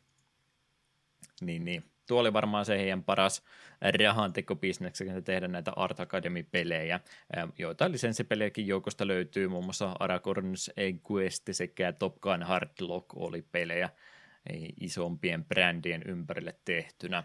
Tässä muodossa studio ei ole enää ollut olemassa vuoden 2017 jälkeen, mutta ilmeisesti edelleenkin pelin kehitystä samaisessa käyntiosoitteessa tapahtuu, ainakin piti vielä tapahtua. He on lähinnä tämmöistä work for hire-tyyppistä kehittämistä, että jos avustavaa studiota johonkin isompaan projektiin tarvitaan, niin heiltä pitäisi sitten vielä koodareita löytyä, joita voi tätä tarkoitusta varten sitten lähteä palkkaamaan. Tämä oli studio, joka tosiaan pelin alkuperäisen version teki, eli tämä House of the Deadin, joka on siis valopistooli pelisarja jo tuolta 90-luvun puolta. 96 vuonna on ensimmäinen House of the Dead julkaistu tuolla arcade-puolella ja monta eri pääsarjaosaa tuostakin löytyy, ja kyseisen pelisarjan pohjalta on sitten useampaa spin-off-peliäkin tehty, siellä taitaa olla Pinball of the ja muun muassa joukossa, jos flipperiä haluaa zombihenkistä semmoista päästä pelaamaan, mutta parhaiten tunnettu spin-off-versio House of the Deadin pohjalta on sitten nämä pari eh, Typing of the Deadia, joka taisi ensimmäinen olla ihan, että oikein grafiikkoihinkin heitettiin sillä tuohon House of the Dead 2, jonka pohjalta ensimmäinen, ensimmäinen Typing of the Dead tehtiin, siinä taisi olla pelihahmolla olla ihan näppäimistöt siinä sitten mukanakin, mutta tämmöistä graafista elementtiä tähän osaan ei ole sitten otettu, että tässä vaan on sitten se pelimekaniikka muutettu sieltä valopistooli pelaamisesta ihan siihen, että ruvetaan kirjoittamalla ampumaan zombeja. Omituinen konsepti, mitä tämä edes tarkoittaa, siitäkin vielä kohta lisää. Mutta miten se tuohon kohtaan, no mainitaanko se vielä tosiaan, että Modern Dream oli tosiaan tämä porttaava tekijä nyt sitten, kun tästä pelistä tämä PC-versio tehtiin, jossa tämä näppäilymekaniikka muutenkin tuotiin, tuotiin esille. Eli alkuperäinen peli oli julkaistu Viille ensin 2009, siitä sitten ne Extended versiot Pleikkari kolmoselle, siinä pääsi Move-kontrolleilla heiluttamaan heiluttamaan tähtäintä. iOSlle tuli oma joku Lost Reels-niminen julkaisu, en tiedä miten se toimi, ja sitten tullaan tähän Typing of the Dead Overkilliin vuonna 2013, jonka tosiaan Modern Dream porttasi. Erikoinen tapaus, koska Modern Dream kävin katsomassa heidän sivujansa, niin indie-kehittäjä, en tiedä minkä takia heidät sitten oli, oli loppuviimeen valikoitu, siellä oli joku Blitz Game Studio, ollut se alkuperäinen projektin vetäjä, jonka tämä Typing of the Dead-versio piti tehdä, mutta heiltä ilmeisesti ö, rahat loppu kesken sitten, kesken projekti ja Modern Dream oli sitten tämmöinen varmaan P, P-vaihtoehto, että no siellä nyt on joku yksi jätkä, joka osaa, osaa tämän PClle portata, niin tee sä nyt tämä näin, niin siitä, siitä saatiin sitten tämä käännöksen tekijä tuonne PC-puolelle, vähän pienempi, pienempi kehittäjä tässä tapauksessa. Mutta nyt päästään siihen pisteeseen, mistä mun piti Eetulta kysyä, että mitenkäs sulle sekä valopistooligenre että ehkäpä House of the Dead ja sen monet erinäiset spin-off-pelit, niin onko mitenkään elämässä koskaan mukana ollut? Ää, aika vähän valopistoolipelejä tullut ikinä pelattua, että lähimpänä on Duck Huntia, kukapa meistä ei olisi joskus päässyt pelaamaan serkuilla. Tämä Zapperi löytyi ja taisi jollain kaverillakin olla. Mutta muuten on jäänyt aika vähille. Mutta sitten taas House of the Dead niin on kyllä veljen Wheellä aikoinaan tuli pelailtua. Oltiinkohan me kissavahteina veljen luona yhden kaverin kanssa, niin silloin kahdestaan pelailtiin House of the Dead yhdeltä istumalta alusta loppuun, ja se oli kyllä varsin menevää hupia. Tykkäsin kovasti. Ja sattuneesta syystä tämäkin pelisten tuntui varsin tutulta. Kyllä, kyllä. Muakin kyllä harmittaa, että ei ole niin valopistelupelejä tullut enempää harrastettu. Ehkä se vähän vaatisi sitä arcade-kokemustakin, että onhan näitä nyt monenmoisia ohjaimia sitten vielä myöhemminkin tullut tänä päivänä aika harvinaista enää, että noita valopistoolipelejä tulee, mutta mut, olisi kyllä semmoinen, että ruvennut huomaamaan, että se, että ne on ne tämmöiset tota, erikoista ohjaus mekaniikkaa tarvittavat pelit, tai sitten, että niissä on vain jotain muita ohjausmekaniikkoja, että rattipoli-ohjaimet esimerkiksi, tai kitarirot, kun niillä on ihan omat, omat ohjaimensa ja mitä kaikkea muuta sitten on matkan varrella tota Donkey Kongan rumpuja ja kaikkea tämmöistä, niin ne ei ole varmastikaan rahallisesti kovinkaan fiksuja sijoituksia, kun sitten joutuu jotain muovi, muoviohjaimia ja kaikkea muutakin pakkaamaan mukaan, niin ymmärrän kyllä, että ne ei tänä päivänä tai pelin kehittäjälle olla kovinkaan fiksu sijoitus, mutta yleensä ne on aina ollut hauskoja pelejä, kaikki pelit, missä on joutunut jotain vähän erikoisen pohjinta käyttää. Tämä nyt on siinä mielessä nokkela ratkaisu, että näppäimistöjä pitäisi jo kaikilta löytyä entuudestaan, jos PCkin on olemassa, mutta sekin, että tämmöisenkin pelin kanssa on nyt sitten vähän fiksummin, fiksummin käytetty sitä näppäimistönä verrattuna kaikkiin muihin peleihin, niin mä yleensä tykkään aina tämmöisistä peleistä, missä on vähän tota, äh, lähetty rikkomaan sitä perusohjausmekaniikkaa johonkin toisenmoiseen ja sovitettu se sitten paremmin omaan pelin sopivaksi. Mm. Mutta mut, valopistoolipelejä vähän huonommin on tullut pelattua. Olen tämän kyllä kertonut jo moneen kertaan, mutta pakko se nyt on tässäkin kohtaa mainita. Ää, kävin ne, ö, tota, tota, varusmiespalvelukseni Keuruun varuskunnassa vuonna 2009. Niin siellähän tosiaan oli Sotkun puolella House of the Dead 4, jota kovasti ihasteltua, ihasteltua tuli ja yhdessä kohtaa sitten todettua ja vedettyä kaveria hihasta, että kyllä me nyt ihan oikeasti pelataan tämä peli läpi ja kävin setelin rikkomassa kahden euron kolikoiksi ja ruvettiin syöttää niitä niin kauan, että peli, peli meni läpi ja ei tainnut kymppiä enempää sitten oikeasti maksaakaan.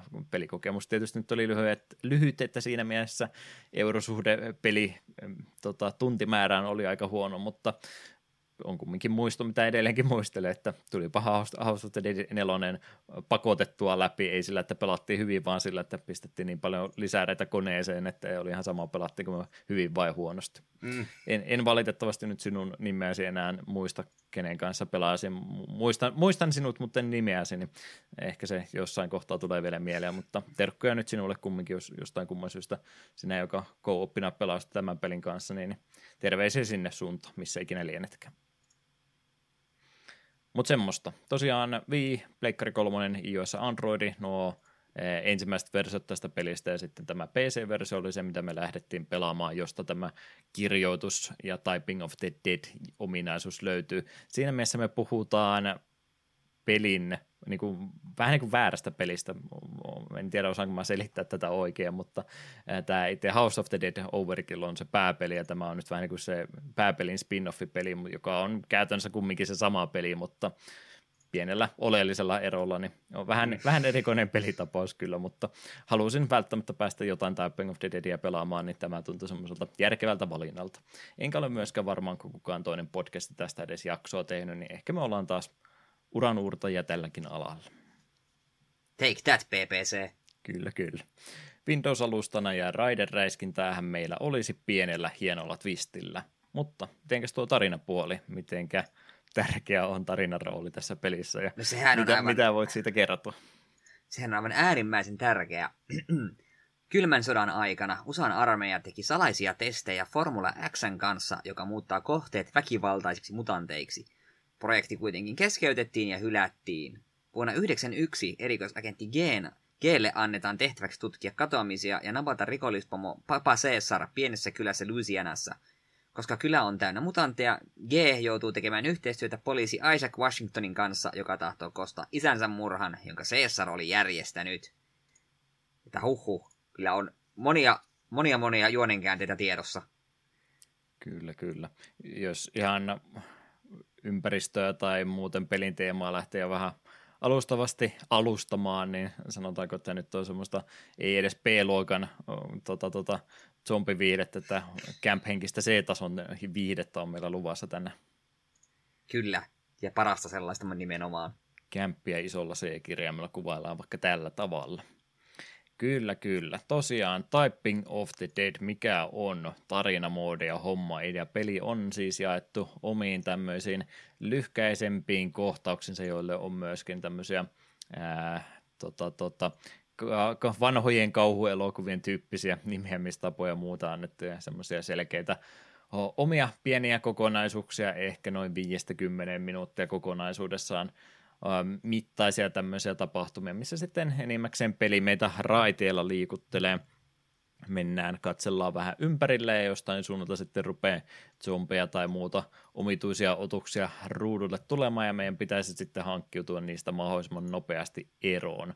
Jos olisimme pelanneet House of the Dead-versiota, niin tämähän olisi siis tapahtunut sillä, että meillä joku valopistooli ja tai sitä mallintava ohjain, viimote tai move-kapula olisi ja ammuskella niitä alas, mutta eihän se näin Typing of the Deadissä tapahdu, vaan meillä nyt sitten on näppäimistö, joka meidän pääohjaimena toimii. Ja sen sijaan, että kursoria tähtäintä liikuteltaisiin ruudulla, niin mehän ruvetaan sitten näppäilemään sanoja, mitä näihin zombien päälle tulee kun ensimmäistä kertaa joko tästä tai Typing of the Deadin alkuperäisestä kuulet, niin kuinka typeränä peli-ideana koko ajatusta pidit?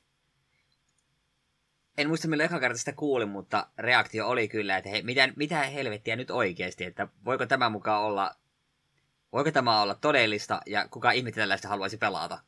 Joo, aika samoilla linjoilla itsekin, että semmoinen naurahdus korkeintaan sitten toteaminen, että voi herreistä sitä, joka on mennyt tästä täydet, täydet hinnat maksat, tämä on varmaan 15 minuutissa jo tylsäksi mennyt konsepti, mutta ehkä olen ainakin osittain vääräksi joudun nyt toteamaan, että olen väärillä, väärillä raiteilla ollut, mutta kuitenkin niin tämmöiseksi on nyt se pelimekaniikka muutettu, että jota vihollisia rupeaa sen sitten ruudulle tulee, kun raiteilla liikkuminen on pysähtynyt ja meidän täytyy sitten mahdollisimman nopeasti näppäillä sanoja tai pieniä lauseen pätkiä oikein tässä näin, että saadaan sitten ne zombit ammuttua sieltä pois.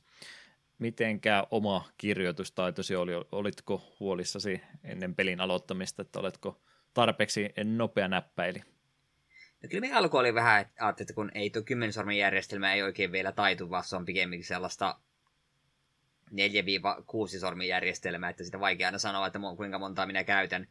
Mutta kyllä sitten sitä yllättävän äkkiä huomasi, että ne kirjaimet kuitenkin löytyy sieltä mukavan nopeasti, ainakin alkuun kun peliä pelaa, niin se zombit eivät ole vielä ihan niin iholla, että siinä on, on niin kuin hetken aikaa kerkeä katsoa, että hetkinen, mikä tuo sana oli, ja kerkeä sen yleensä oikein kivasti naputella. Pelissä kumminkin useampi vaikeustaso on, miltä pääsee sitten se oman mieleisen vaikeustason toivottavasti ainakin löytämään. Niin itsekin enimmäkseen tuolla helpoimmalla vaikeusasteella pelaa sen, niin kyllähän sitten on, on loppuviimeen aikaa siihenkin, että katsot, että nyt on se tilanne päällä, siellä on kolme vihollista ehkä tällä hetkellä ruudulla, niin kyllä sinä ehtii sitten katseen sieltä ruudultakin ottamaan aika monessa kohtaa pois, että jos jostain kumman syystä se kirjoittaminen sitten takkua, niin voit kyllä ihan suoraan vaan katsoa alaspäin ja eh, sitten eh, katsekontaktillakin koko ajan niitä oikeita kirjaimia oikeaan järjestykseen laittaa, että ei tuossa ainakaan helpommalla vaikeusasteella, joita peli taisi jollain ikävällä haukkuvalla termillä meitä haukkuakaan, mikähän se mahtoi nyt ollakaan, mutta kumminkin, kumminkin pääsee helpommalla vaikeusasteella, niin mun mielestä aika hyvin sisälle, että joskus jo yläasteella meillä oli joku kymmensormijärjestelmän kurssi pari viikkoa ajan ja kovan yrityksen jälkeen, niin siitä kymmenestä sormesta taas justiin se neljä sormea sitten jäädä, että en ole sisäistänyt kymmen sormijärjestelmää itsekään, mutta sellainen ok vauhdilla kumminkin kirjoitan, niin helpommalla vaikeusasteella pelatessa ainakin huomasin, että kyllä se riittää. Mm. Sitten taas kun tuli välillä semmoisia tilanteita vastaan, että sieltä saattoi joko olla se, että raide, raiteella liikkuminen ei pysähtynyt, tai sitten välillä saattoi vihollisetkin jotain projektiilia heitellä tänne ruutua kohden, niin välillä tuli ihan semmoisen, että paina yhtä kirjainta pelkästään, niin en tiedä miksi, mutta mulla oli niin kuin välillä se yksittäisen kirjaaminen löytäminen vaikeampaa kuin kirjoittaa jotain sanaa, jotain sanaa kokonaista, että sanat tuli vaan tällainen, sitten että O, missä se O nyt onkaan, että kyllähän mä kirjoitan koko ajan, missä se O on, mutta nyt pitäisi niin muistaa se O-kirja, missä se on, niin sitten pitikin yhtäkkiä taas katsella näppäimistöä, että mikäs, mikäs tässä nyt mättä. Joo, ensimmäinen bossi oli muun muassa semmoinen, missä piti ainakin itsellä tuli Q-kirjainta piti naputella useamman kerran, niin se oli aina hukassa. En ymmärrä, miten se on mahdollista. Mm. Omituista kyllä, mutta y- simppelitkin yksittäiset kirjaimet tuntuu aina välillä hukkuvaan. Jep. Joo, enimmäkseen kyllä tosiaan pystyy ihan vaan liukuhinnalta rupeaa sieltä niitä sanoja pudottaa alas, mutta vähän semmoista, jos taas mennään sinne armeijan aikoihin takaisin, niin tätä, tota, en muista mitä, mitä termiä, me kutsuttiin janttereiksi niitä semmoisia maalitauluja, mitkä aina nousi ah, pystyyn ja ne piti mahdollisimman nopeasti ampua alas, niin sitä ainakin meillä, meillä tota palvelusaikana testattiin ja yleensä sitten kaverin kanssa myöskin piti ampua ja siinä sitten tota, tota, valvoja tai kuka siinä vieressä kattoikin, niin yleensä myöskin arvioi sitä, että mikä oli sen ö, uhan kiireellisyys, sanotaanko nyt vaikka tällä tavalla, kun on paremmin osaa kuvailla, että ampua, ensin pitäisi ampua ne lähemmät sieltä pois, koska ne todennäköisesti meidätkin nappasee sieltä nopeammin ja sitten vasta ne kauempana olevat ja mielellään sitten jos kaverin kanssakin ampuu, niin otetaan ne vasemmalla ja oike- äh, toinen ottaa vasemmalta, toinen oikealta ensin, että semmoinen tietty järjestyskin siinä oli, olisi mukana. Niin vähän samanmoisia muistikuvia tuli nyt tässäkin, että tässäkin joutuu pikkasen semmoista ää, tota, tota, kiireellisyysarviointia tekemään, että ne zombit ei kumminkaan kaikki linjassa yhtä aikaa tule siihen iholle, vaan välillä täytyy sitten valitakin, että mikä niistä täytyy ensimmäisenä sieltä nopeammin liikkuva ottaa pois. Ne on värikoodattukin yleensä, että jos sana vilkkuu punaisena, niin se yleensä tarkoittaa, että se on kohta jo sinunkin vahinkoa tekemässä, niin hoidappa se ensin pois, mutta mulla vähän oli vaikeuksia sen kanssa hahmottaa kiireessä, että mikä näistä nyt ensimmäisenä pitäisi ottaa, niin länsimaisella lukemistavalla mä yleensä vasemmalta oikealle ne otin ja yleensä se toimi. Helpommalla vaikeusasteella ainakin. Ja itse pelasin normaalilla ja tuo tosiaan yleensä toi, mutta välillä, välillä se tuli semmoinen yllätys, rupesi pitkää sanaa kirjoittamaan, sitten sieltä nurkan takaa juokseekin yksi zombi hirveällä vauhilla, niin sitten piti lennosta, en muista millään napilla, jollain napilla pystyi niin kuin kanseloimaan ja vaihtamaan sen kirjoittamisen toiseen kohteeseen, niin siihen mm. piti välillä turvautua, kun sieltä joku piruleinen yritti vähän turhan nopeasti iholle tulla. Joo, backspacella pystyy, pystyy keskeyttämään sen sun tietyn sanan kirjoittamisen ja vaihtamaan sitten uuteen sanaan kokonaan. Sekin on vähän semmoista, että siinä kun monesti on aika, aika kova kiire kuitenkin päällä, niin jos sä oot jo lausetta pitkälle kirjoittanut, niin se voi olla sitten, että otatko sä nyt sen vahingon siitä, kun sä et ehtinyt sitä lausetta kirjoittaa loppuun, vai siitä, minkä sun olisi oikeasti ekana pitänyt, niin joskus se vaan täytyy hyväksyä, että tein, tein vähän vaan äärän valinnan, ja nyt täytyy se yksi vahinkopiste tästä ottaa, että kirjoitanpa tämän lauseen loppuun, ja sitten tuo yhden nelikirjaamisen äkkiä siitä sitten perään, niin pelivaraa tässä kumminkin on, että helttimittari pelaajalta löytyy kumminkin, niin sä voit sitten vahinkoa näistä vihollisista ottaa sen takia, kun sä kirjoitat liian hitaasti. Jep. Kyllä, kyllä. Pisteytystähän tässä tietysti pääsee harrastamaan, kun pelisarjan juuret kumminkin tuolla arcade-puolella on, missä vielä Highscore-runit oli, oli se iso juttu vielä tuossakin vaiheessa. No ehkä ei välttämättä enää se iso juttu, mutta kumminkin elinvoimaisena edelleen, että lähdettiin niitä parhaita pistetuloksia saamaan, niin sekin tästä pelistä löytyy. Mitä enemmän, nopeammin ja ilman virheitä näitä sanoja rupeat sieltä pudottelemaan alas, niin kompoakin siinä kasvatat ja ää, isompaa pistepottia sitten kokonaisuutena. Yrititkö mitenkään highscore henkisesti yrittää edes peliä pelatakaan? Ei, keskityy vaan siihen, että pääsin näkemään mahdollisimman, peliä mahdollisimman pitkälle ja niitä pisteillä ei ollut mitään merkitystä. Se olisi tosiaan se yksi, jos haluaa peliin sillä oikein kunnolla ruveta panostamaan, niin tämä olisi sitten se, millä pääsee flexaamaan toisille kanssapelaajalle, kuinka paljon parempi minä Typing of the Deadissä olen, mutta ei todellakaan tarvitse pelin komposysteemistä yhtään se enempää ruveta välittämään, että voi pelata peliä ihan rohkeasti vaan sillä, että yrittää elossa pysyä ja siitä saa jo ihan tarpeeksi irti. Kumminkin tämmöinen sivu, sivuidea tässä mukana on, jos tosiaan pelistä pikkasen enemmän haluaa irti ottaa. Mm. Se on kyllä jännä, että vaikka pisteestä välitä, niin joka kerta kun kompo meni rikki, niin tuli paha mieli. Sitten, aa, mm. perhana. Kyllä, kyllä. Ja punaisena äh, tota, kirsikkana, mansikkana hehkuva revolverin tämä tota, miksi tätä nyt taas sanotaanko, en, en muista aseen osia, olen pahoillani, mutta mm. kumminkin ase siellä punaisena hehkuu merkiksi, että nyt menee hyvin ja sitten tulee pari hutia jäähtyy taas ja sitten ei tule enää niitä hauskoja ja hienoja tota, tota Gorgasm ja muita tota, lausahduksia, kun sulla on kompumittari jo täyttynyt, niin sitten joutuu aina alusta asti aloittamaan. Vähän paha mieli tuli joo, mutta ei se pelaamista se enempää hidasta kumminkaan yksi se, mikä saattaa peliä hidastaa tai ainakin jotain ekstraa siihen raiteella liikkumiseen ottaa, niin tarinamoodia pelaatessa sieltä löytyy jonkin verran kerättäviäkin esineitä. Tämä ei ole mun mielestä nyt oikein fiksusti, tai en vaan tiedä, eikö ne keksinyt sitten parempaa tapaa, miten tämän pystyisi toteuttamaan, mutta tosiaan peli niin kuin päin ja yrittää elossa pysyä mahdollisimman nopeasti saada viholliset pois ruudulta, niin tähän semmoisena ekstra lisänä sitten on, että sille taitavalle pelaajalle, kenellä on vähän enemmän aikaa maisemia tai jotain muuta tuijottaa, niin täällä on sitten kerättäviä julisteita, soundtrackin pätkiä, helttiesineetkin luokitellaan käytännössä helttiä palauttavat esineet, niin tämmöiseen kerättävää itemiä ja muuhun, niin näitä sitten on valopistoilen kanssa ihan vaan ampumalla ammuttu ja kerätty, mutta tässä nyt sitten ei ole edes laitettu sitä, että sun täytyisi kirjoittaa niiden kohdalla olevaan sanaa, vaan tässä PC-porttauksessa, kun pelkästään täpiä painat, kun näet jotain kerättävää ruudulla, niin sä keräät sen. Tämä on nyt vähän mälsästi toteutettu. Mun mielestä se olisi paljon hauskempi, jos siinä olisi vaikka se sana sitten joukossa, että otatko sen riskin, että kerään kerättäviä esineitä ja käytän yhden pari sekuntia sen keräämiseen, vai se, että nyt mä vaan rämpytin täpiä oikeastaan koko ajan, kun ei mitään muuta tapahtunut, ja keräsin 100 prosenttia kerättävästä esineestä pelissä, niin tämä ei oikein toiminut. Joo, me on ihan samaa mieltä. Olisi, olisi voinut paremminkin toteuttaa, mutta ei nyt todellakaan mikään ykkösprioriteetti muutenkaan tämmöinen kerättäviä esineiden kerääminen ole, niin annettakoon tälle anteeksi kumminkin. Hmm.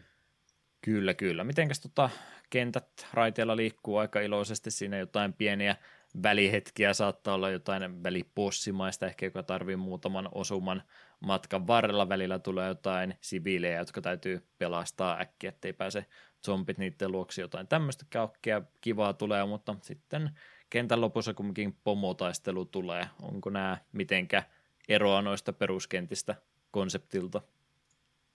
Pomotastot on vasta, että ne kestää enemmän ja ne pääsääntöisesti yrittää sun naamalle viskoa jotain, että joudut sitten naputtelemaan joko tiettyä kirjainta tai sitten tekee jotain pidempää hyökkäystä, jonka aikana sun pitää kirjoittaa pidempiä, pidempiä sanoja, että saat tämän hyökkäyksen pysäytettyä. Aika pitkälti on tämmöistä vaan väsytystaistelua, että menee sitä samaa luuppia, se kirjoittelet sanoja tehdäksesi damakea ja välillä teet, naputtelet eri kirjaimia ihan vasta sen takia, että saat vihollisen hyökkäykset estettyä.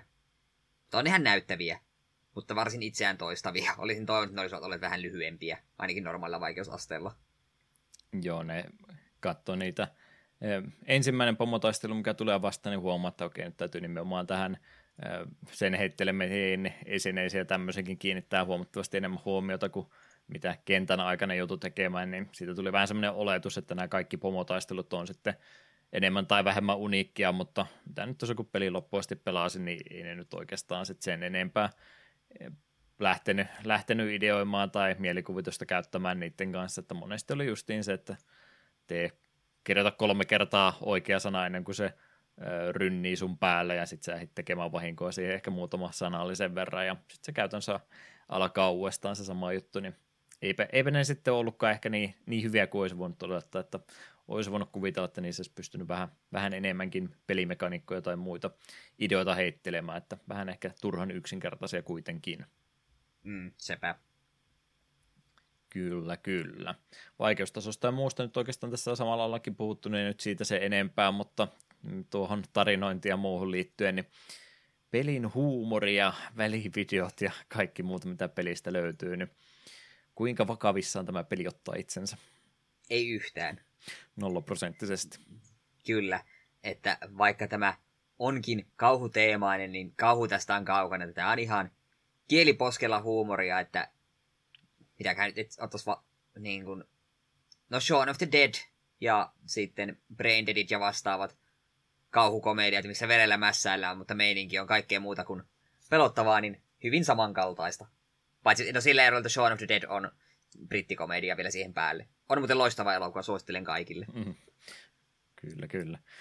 Joo, on, on kyllä eh, melkein niin kuin huumori, huumoripuolta enemmänkin kuin mitään kauhua ollenkaan, että meidän pääpahis Papa Caesarkin on semmoinen, että heitä nyt hauska aksentti ja tämmöinen ei nyt ole viiksiä sentään mitä pyöritellä, mutta kumminkin niin aina onnistuu jotenkin lauantai piirrettymäisesti jokaisesta pinteestä pääsemään karkuun ja meidän pääkaksikko oikein kun on padikop meininkiä joka menee nyt enemmän kiroilun puolelle ja tämmöiseen. Ja meidän naisahmot on tietysti tota, tota, ruutukarkkia vaan meidän ihastaltavaksi, ihastalto, ihastaltavaksi, en tiedä miten lausutaan edes oikein, mutta kumminkin vähän oli, kun tota, tosiaan varrella sekä hetkinen Candy Striper, joka oli siis yllättäen strippari, niin, niin vähän tuli semmoinen fiilis, että kun pääsi kakkoskenttään asti, että hmm, hmm, hmm, onkohan tämä nyt jo vähän, vähän vanhentunutta meininkiä, mutta mitä nyt loppuun asti pelasin, niin kyllä sitä hyvin nopeasti ylikin pääsi, että nekin oli kumminkin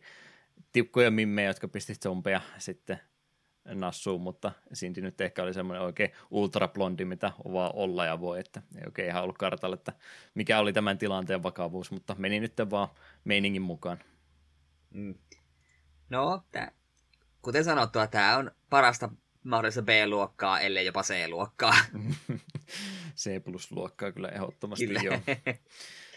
joo, että ei, ei voi missään tapauksessa ottaa, ottaa tarinaa vakavissaan yhdessäkin kohtaa, jos Papa Caesar saadaan vihdoin ja viimein juna-asemalla kiinni ja se on sitten tässä näin, mutta pikkasen nämä rupeaa riitaa toisten keskellä olemaan, ja sitten vaan juna liukuu sitä ruudusta pois, moi moi, minä lähden tästä nyt, mm. ai ai, että hienoa, hienoa tota elokuvameininki. Vähän voisi ehkä kuvitella, en tiedä, onko YouTuben puolella suomalaista antiteatteria kattonut pallokrillin palveluja ja jotain tämmöistä. Niin, en itse asiassa Okei, okay, joo.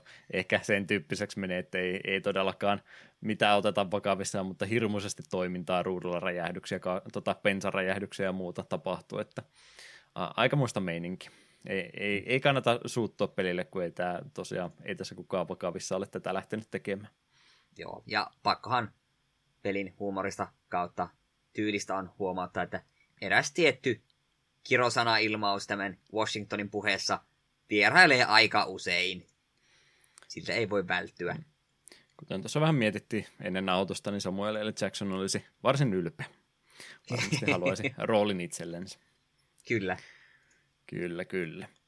Mitä sitten muuta kuin tarinamuodit ehkä olette jo läpäisseet ja jotain muuta pelattavaa haluaisitte, niin monin pelikin pelistä löytyy. Ei lähetty sitä nyt kahdestaan kokeilemaan, sitten ruveta sitä ei tuo sen takia härnäämään, mutta oletan, että kumminkin sama peli, mutta sitten pääsee kaksi pelaajaa yhtä aikaa zombea ampumaan ruudulta, niin tämmöinen vaihtoehtokin olemassa on. Pitäisi siis ihan netti monin peli tämä kuitenkin olla kyseessä, niin vaihtoehto kumminkin, jos haluaa jonkun toisen kanssa pelata, mutta en usko, että se pelikokemusta sellainen dramaattisesti mihinkään suuntaan muuttaisi. Mm. Lisää viihdettä kumminkin. Kävitkö minipelejä katsomassa, mitä pelistä löytyy? Ai niin, nekin siinä oli. Mulla oli tarkoitus ne vielä tänään testata, mutta me sitten unohdin koko homman. Eipä ne oikeastaan ihan tuommoista karnevaalipeliä oli, että äh, tota, tota horde-moodia käytännössä, että yritä pysyä mahdollisimman kauan elossa, tai sitten oli oli tota, ammu, ammun lautasia, jossa joku tietty kirjain laitettu ja ne li, vilahtaa ruudulla hirmu nopeasti, niin tämän tyyppistä ihan reaktiotestiä melkein käytännössä nuo kaikki kolme oli, niin eipä niissä nyt sellainen kerran kävin kokeilemassa, mutta ei jäänyt semmoista isompaa innostusta Joo. jäädä niitä enempää pelaamaan, että mieluummin tuota tarinamoodia sitten pelaisi vaikka vaikeammalla vaikeusasteella, kun minipeleistä yrittäisi maksimipistemääriä saada.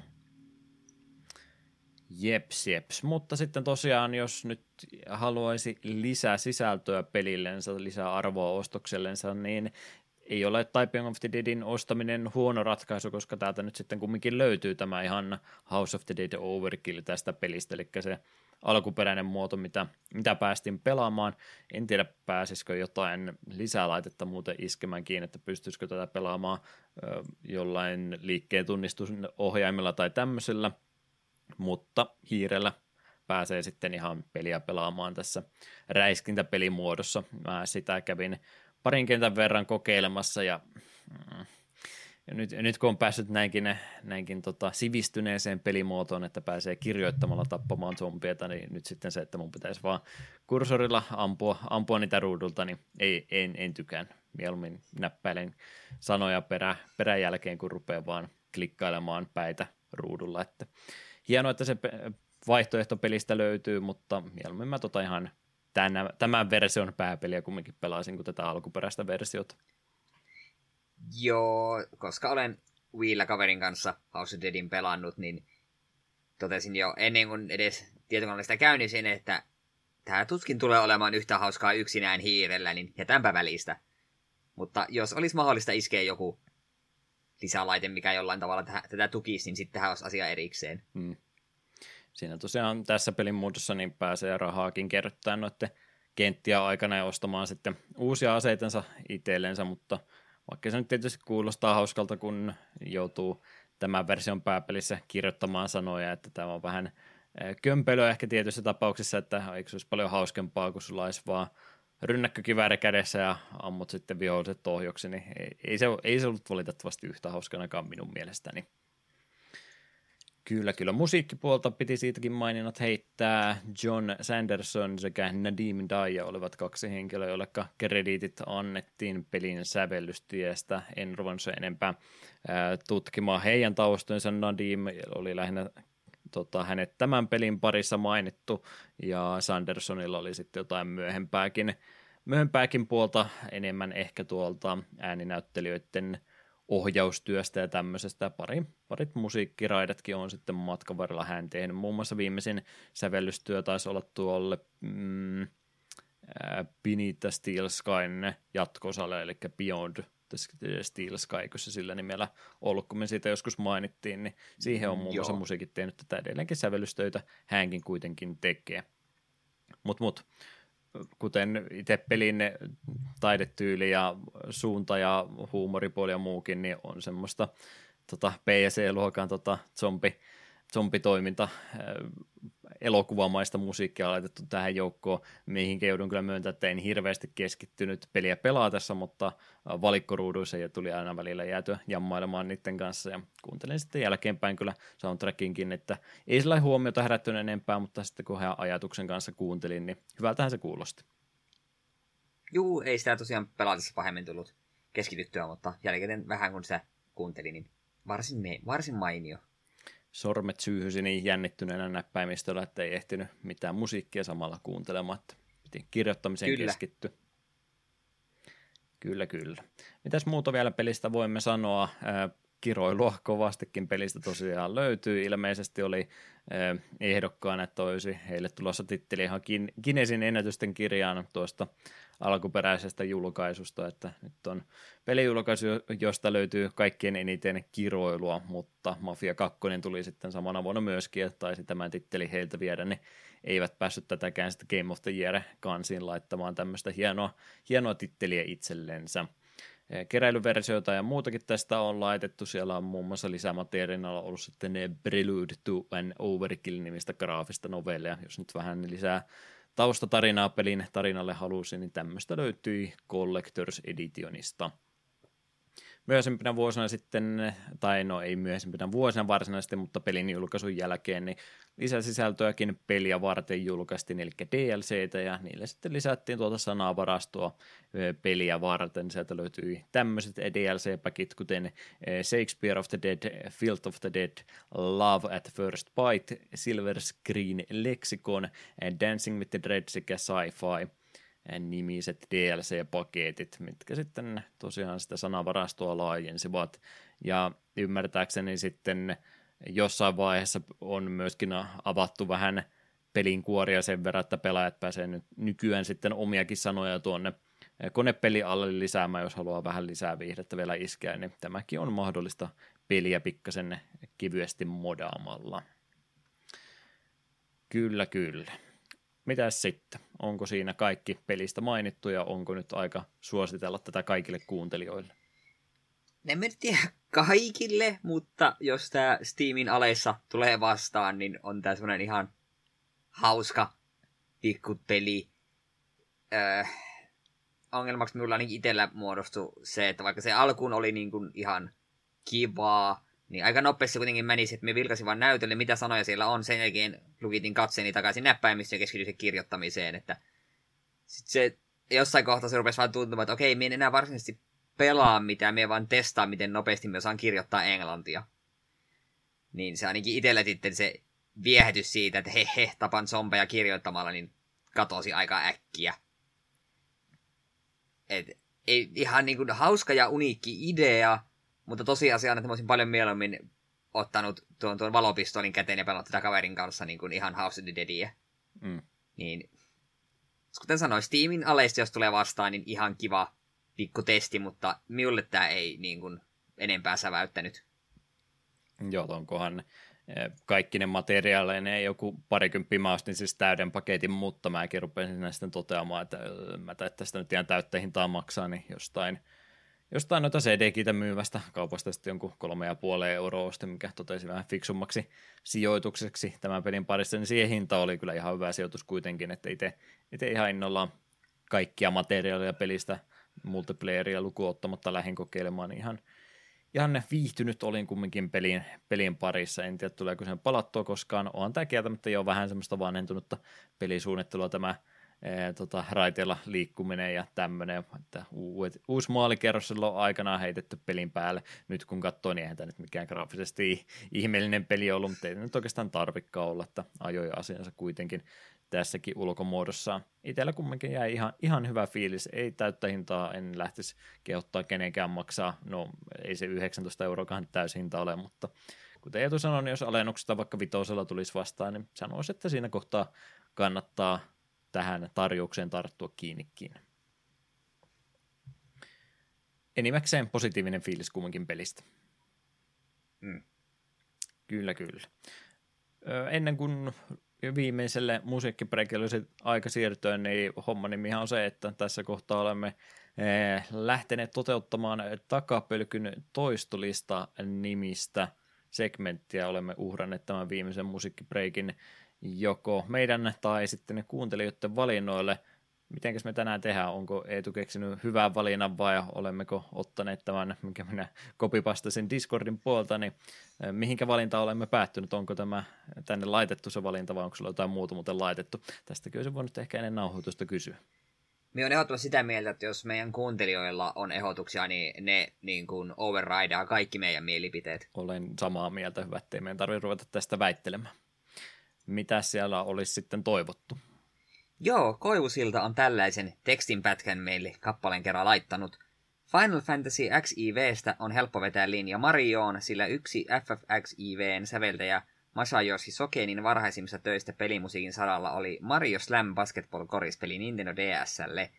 Vaihtelun vuoksi valinta ei nyt tällä kertaa kohdistu kuitenkaan Sokeniin, vaan siihen kertaan, kun eräs toinen pelimusiikin elävä legenda päästettiin tulkitsemaan Mario-musiikkia – Motoi Sakurapa oli toki jo tässä vaiheessa vanha konkari Mario-urheilupelien puolelta, mutta tämä klassista Mario-teemoista koostuva sikermä on jotain aivan muuta.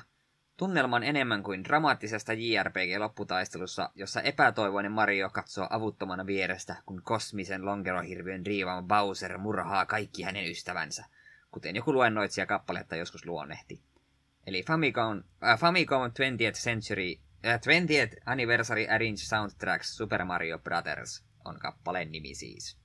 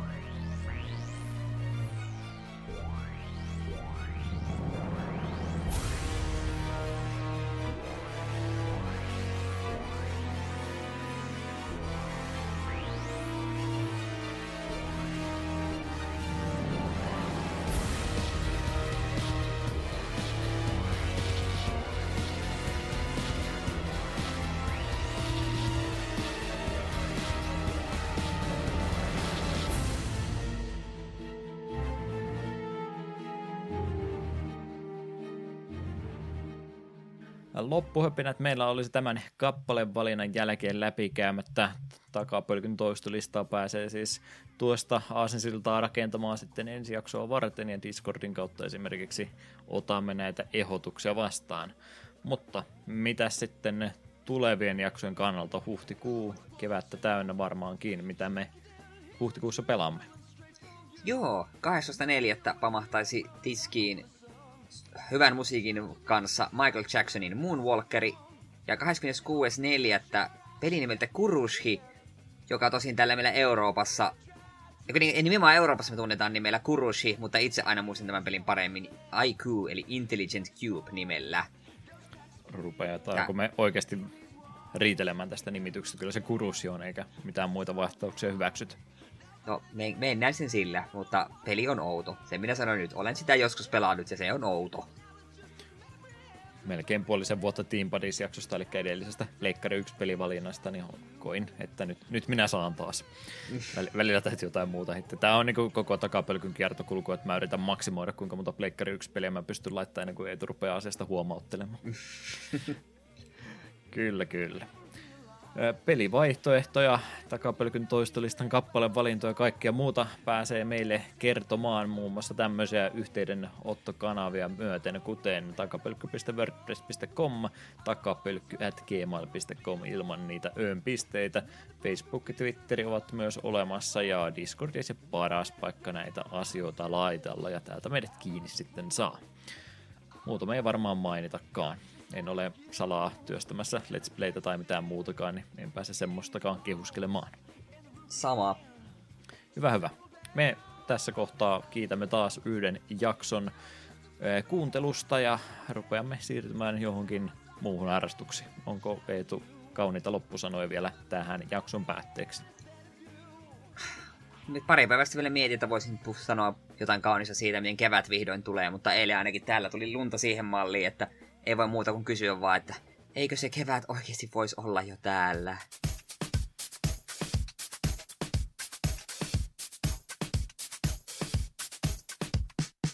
House of the Dead. Overkill. It's not just good, it's fucking delicious.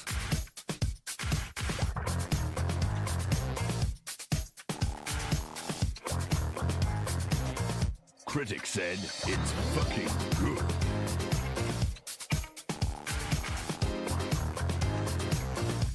Other critics said it's motherfucking good. A street corner prostitute said, I would suck that guy's dick.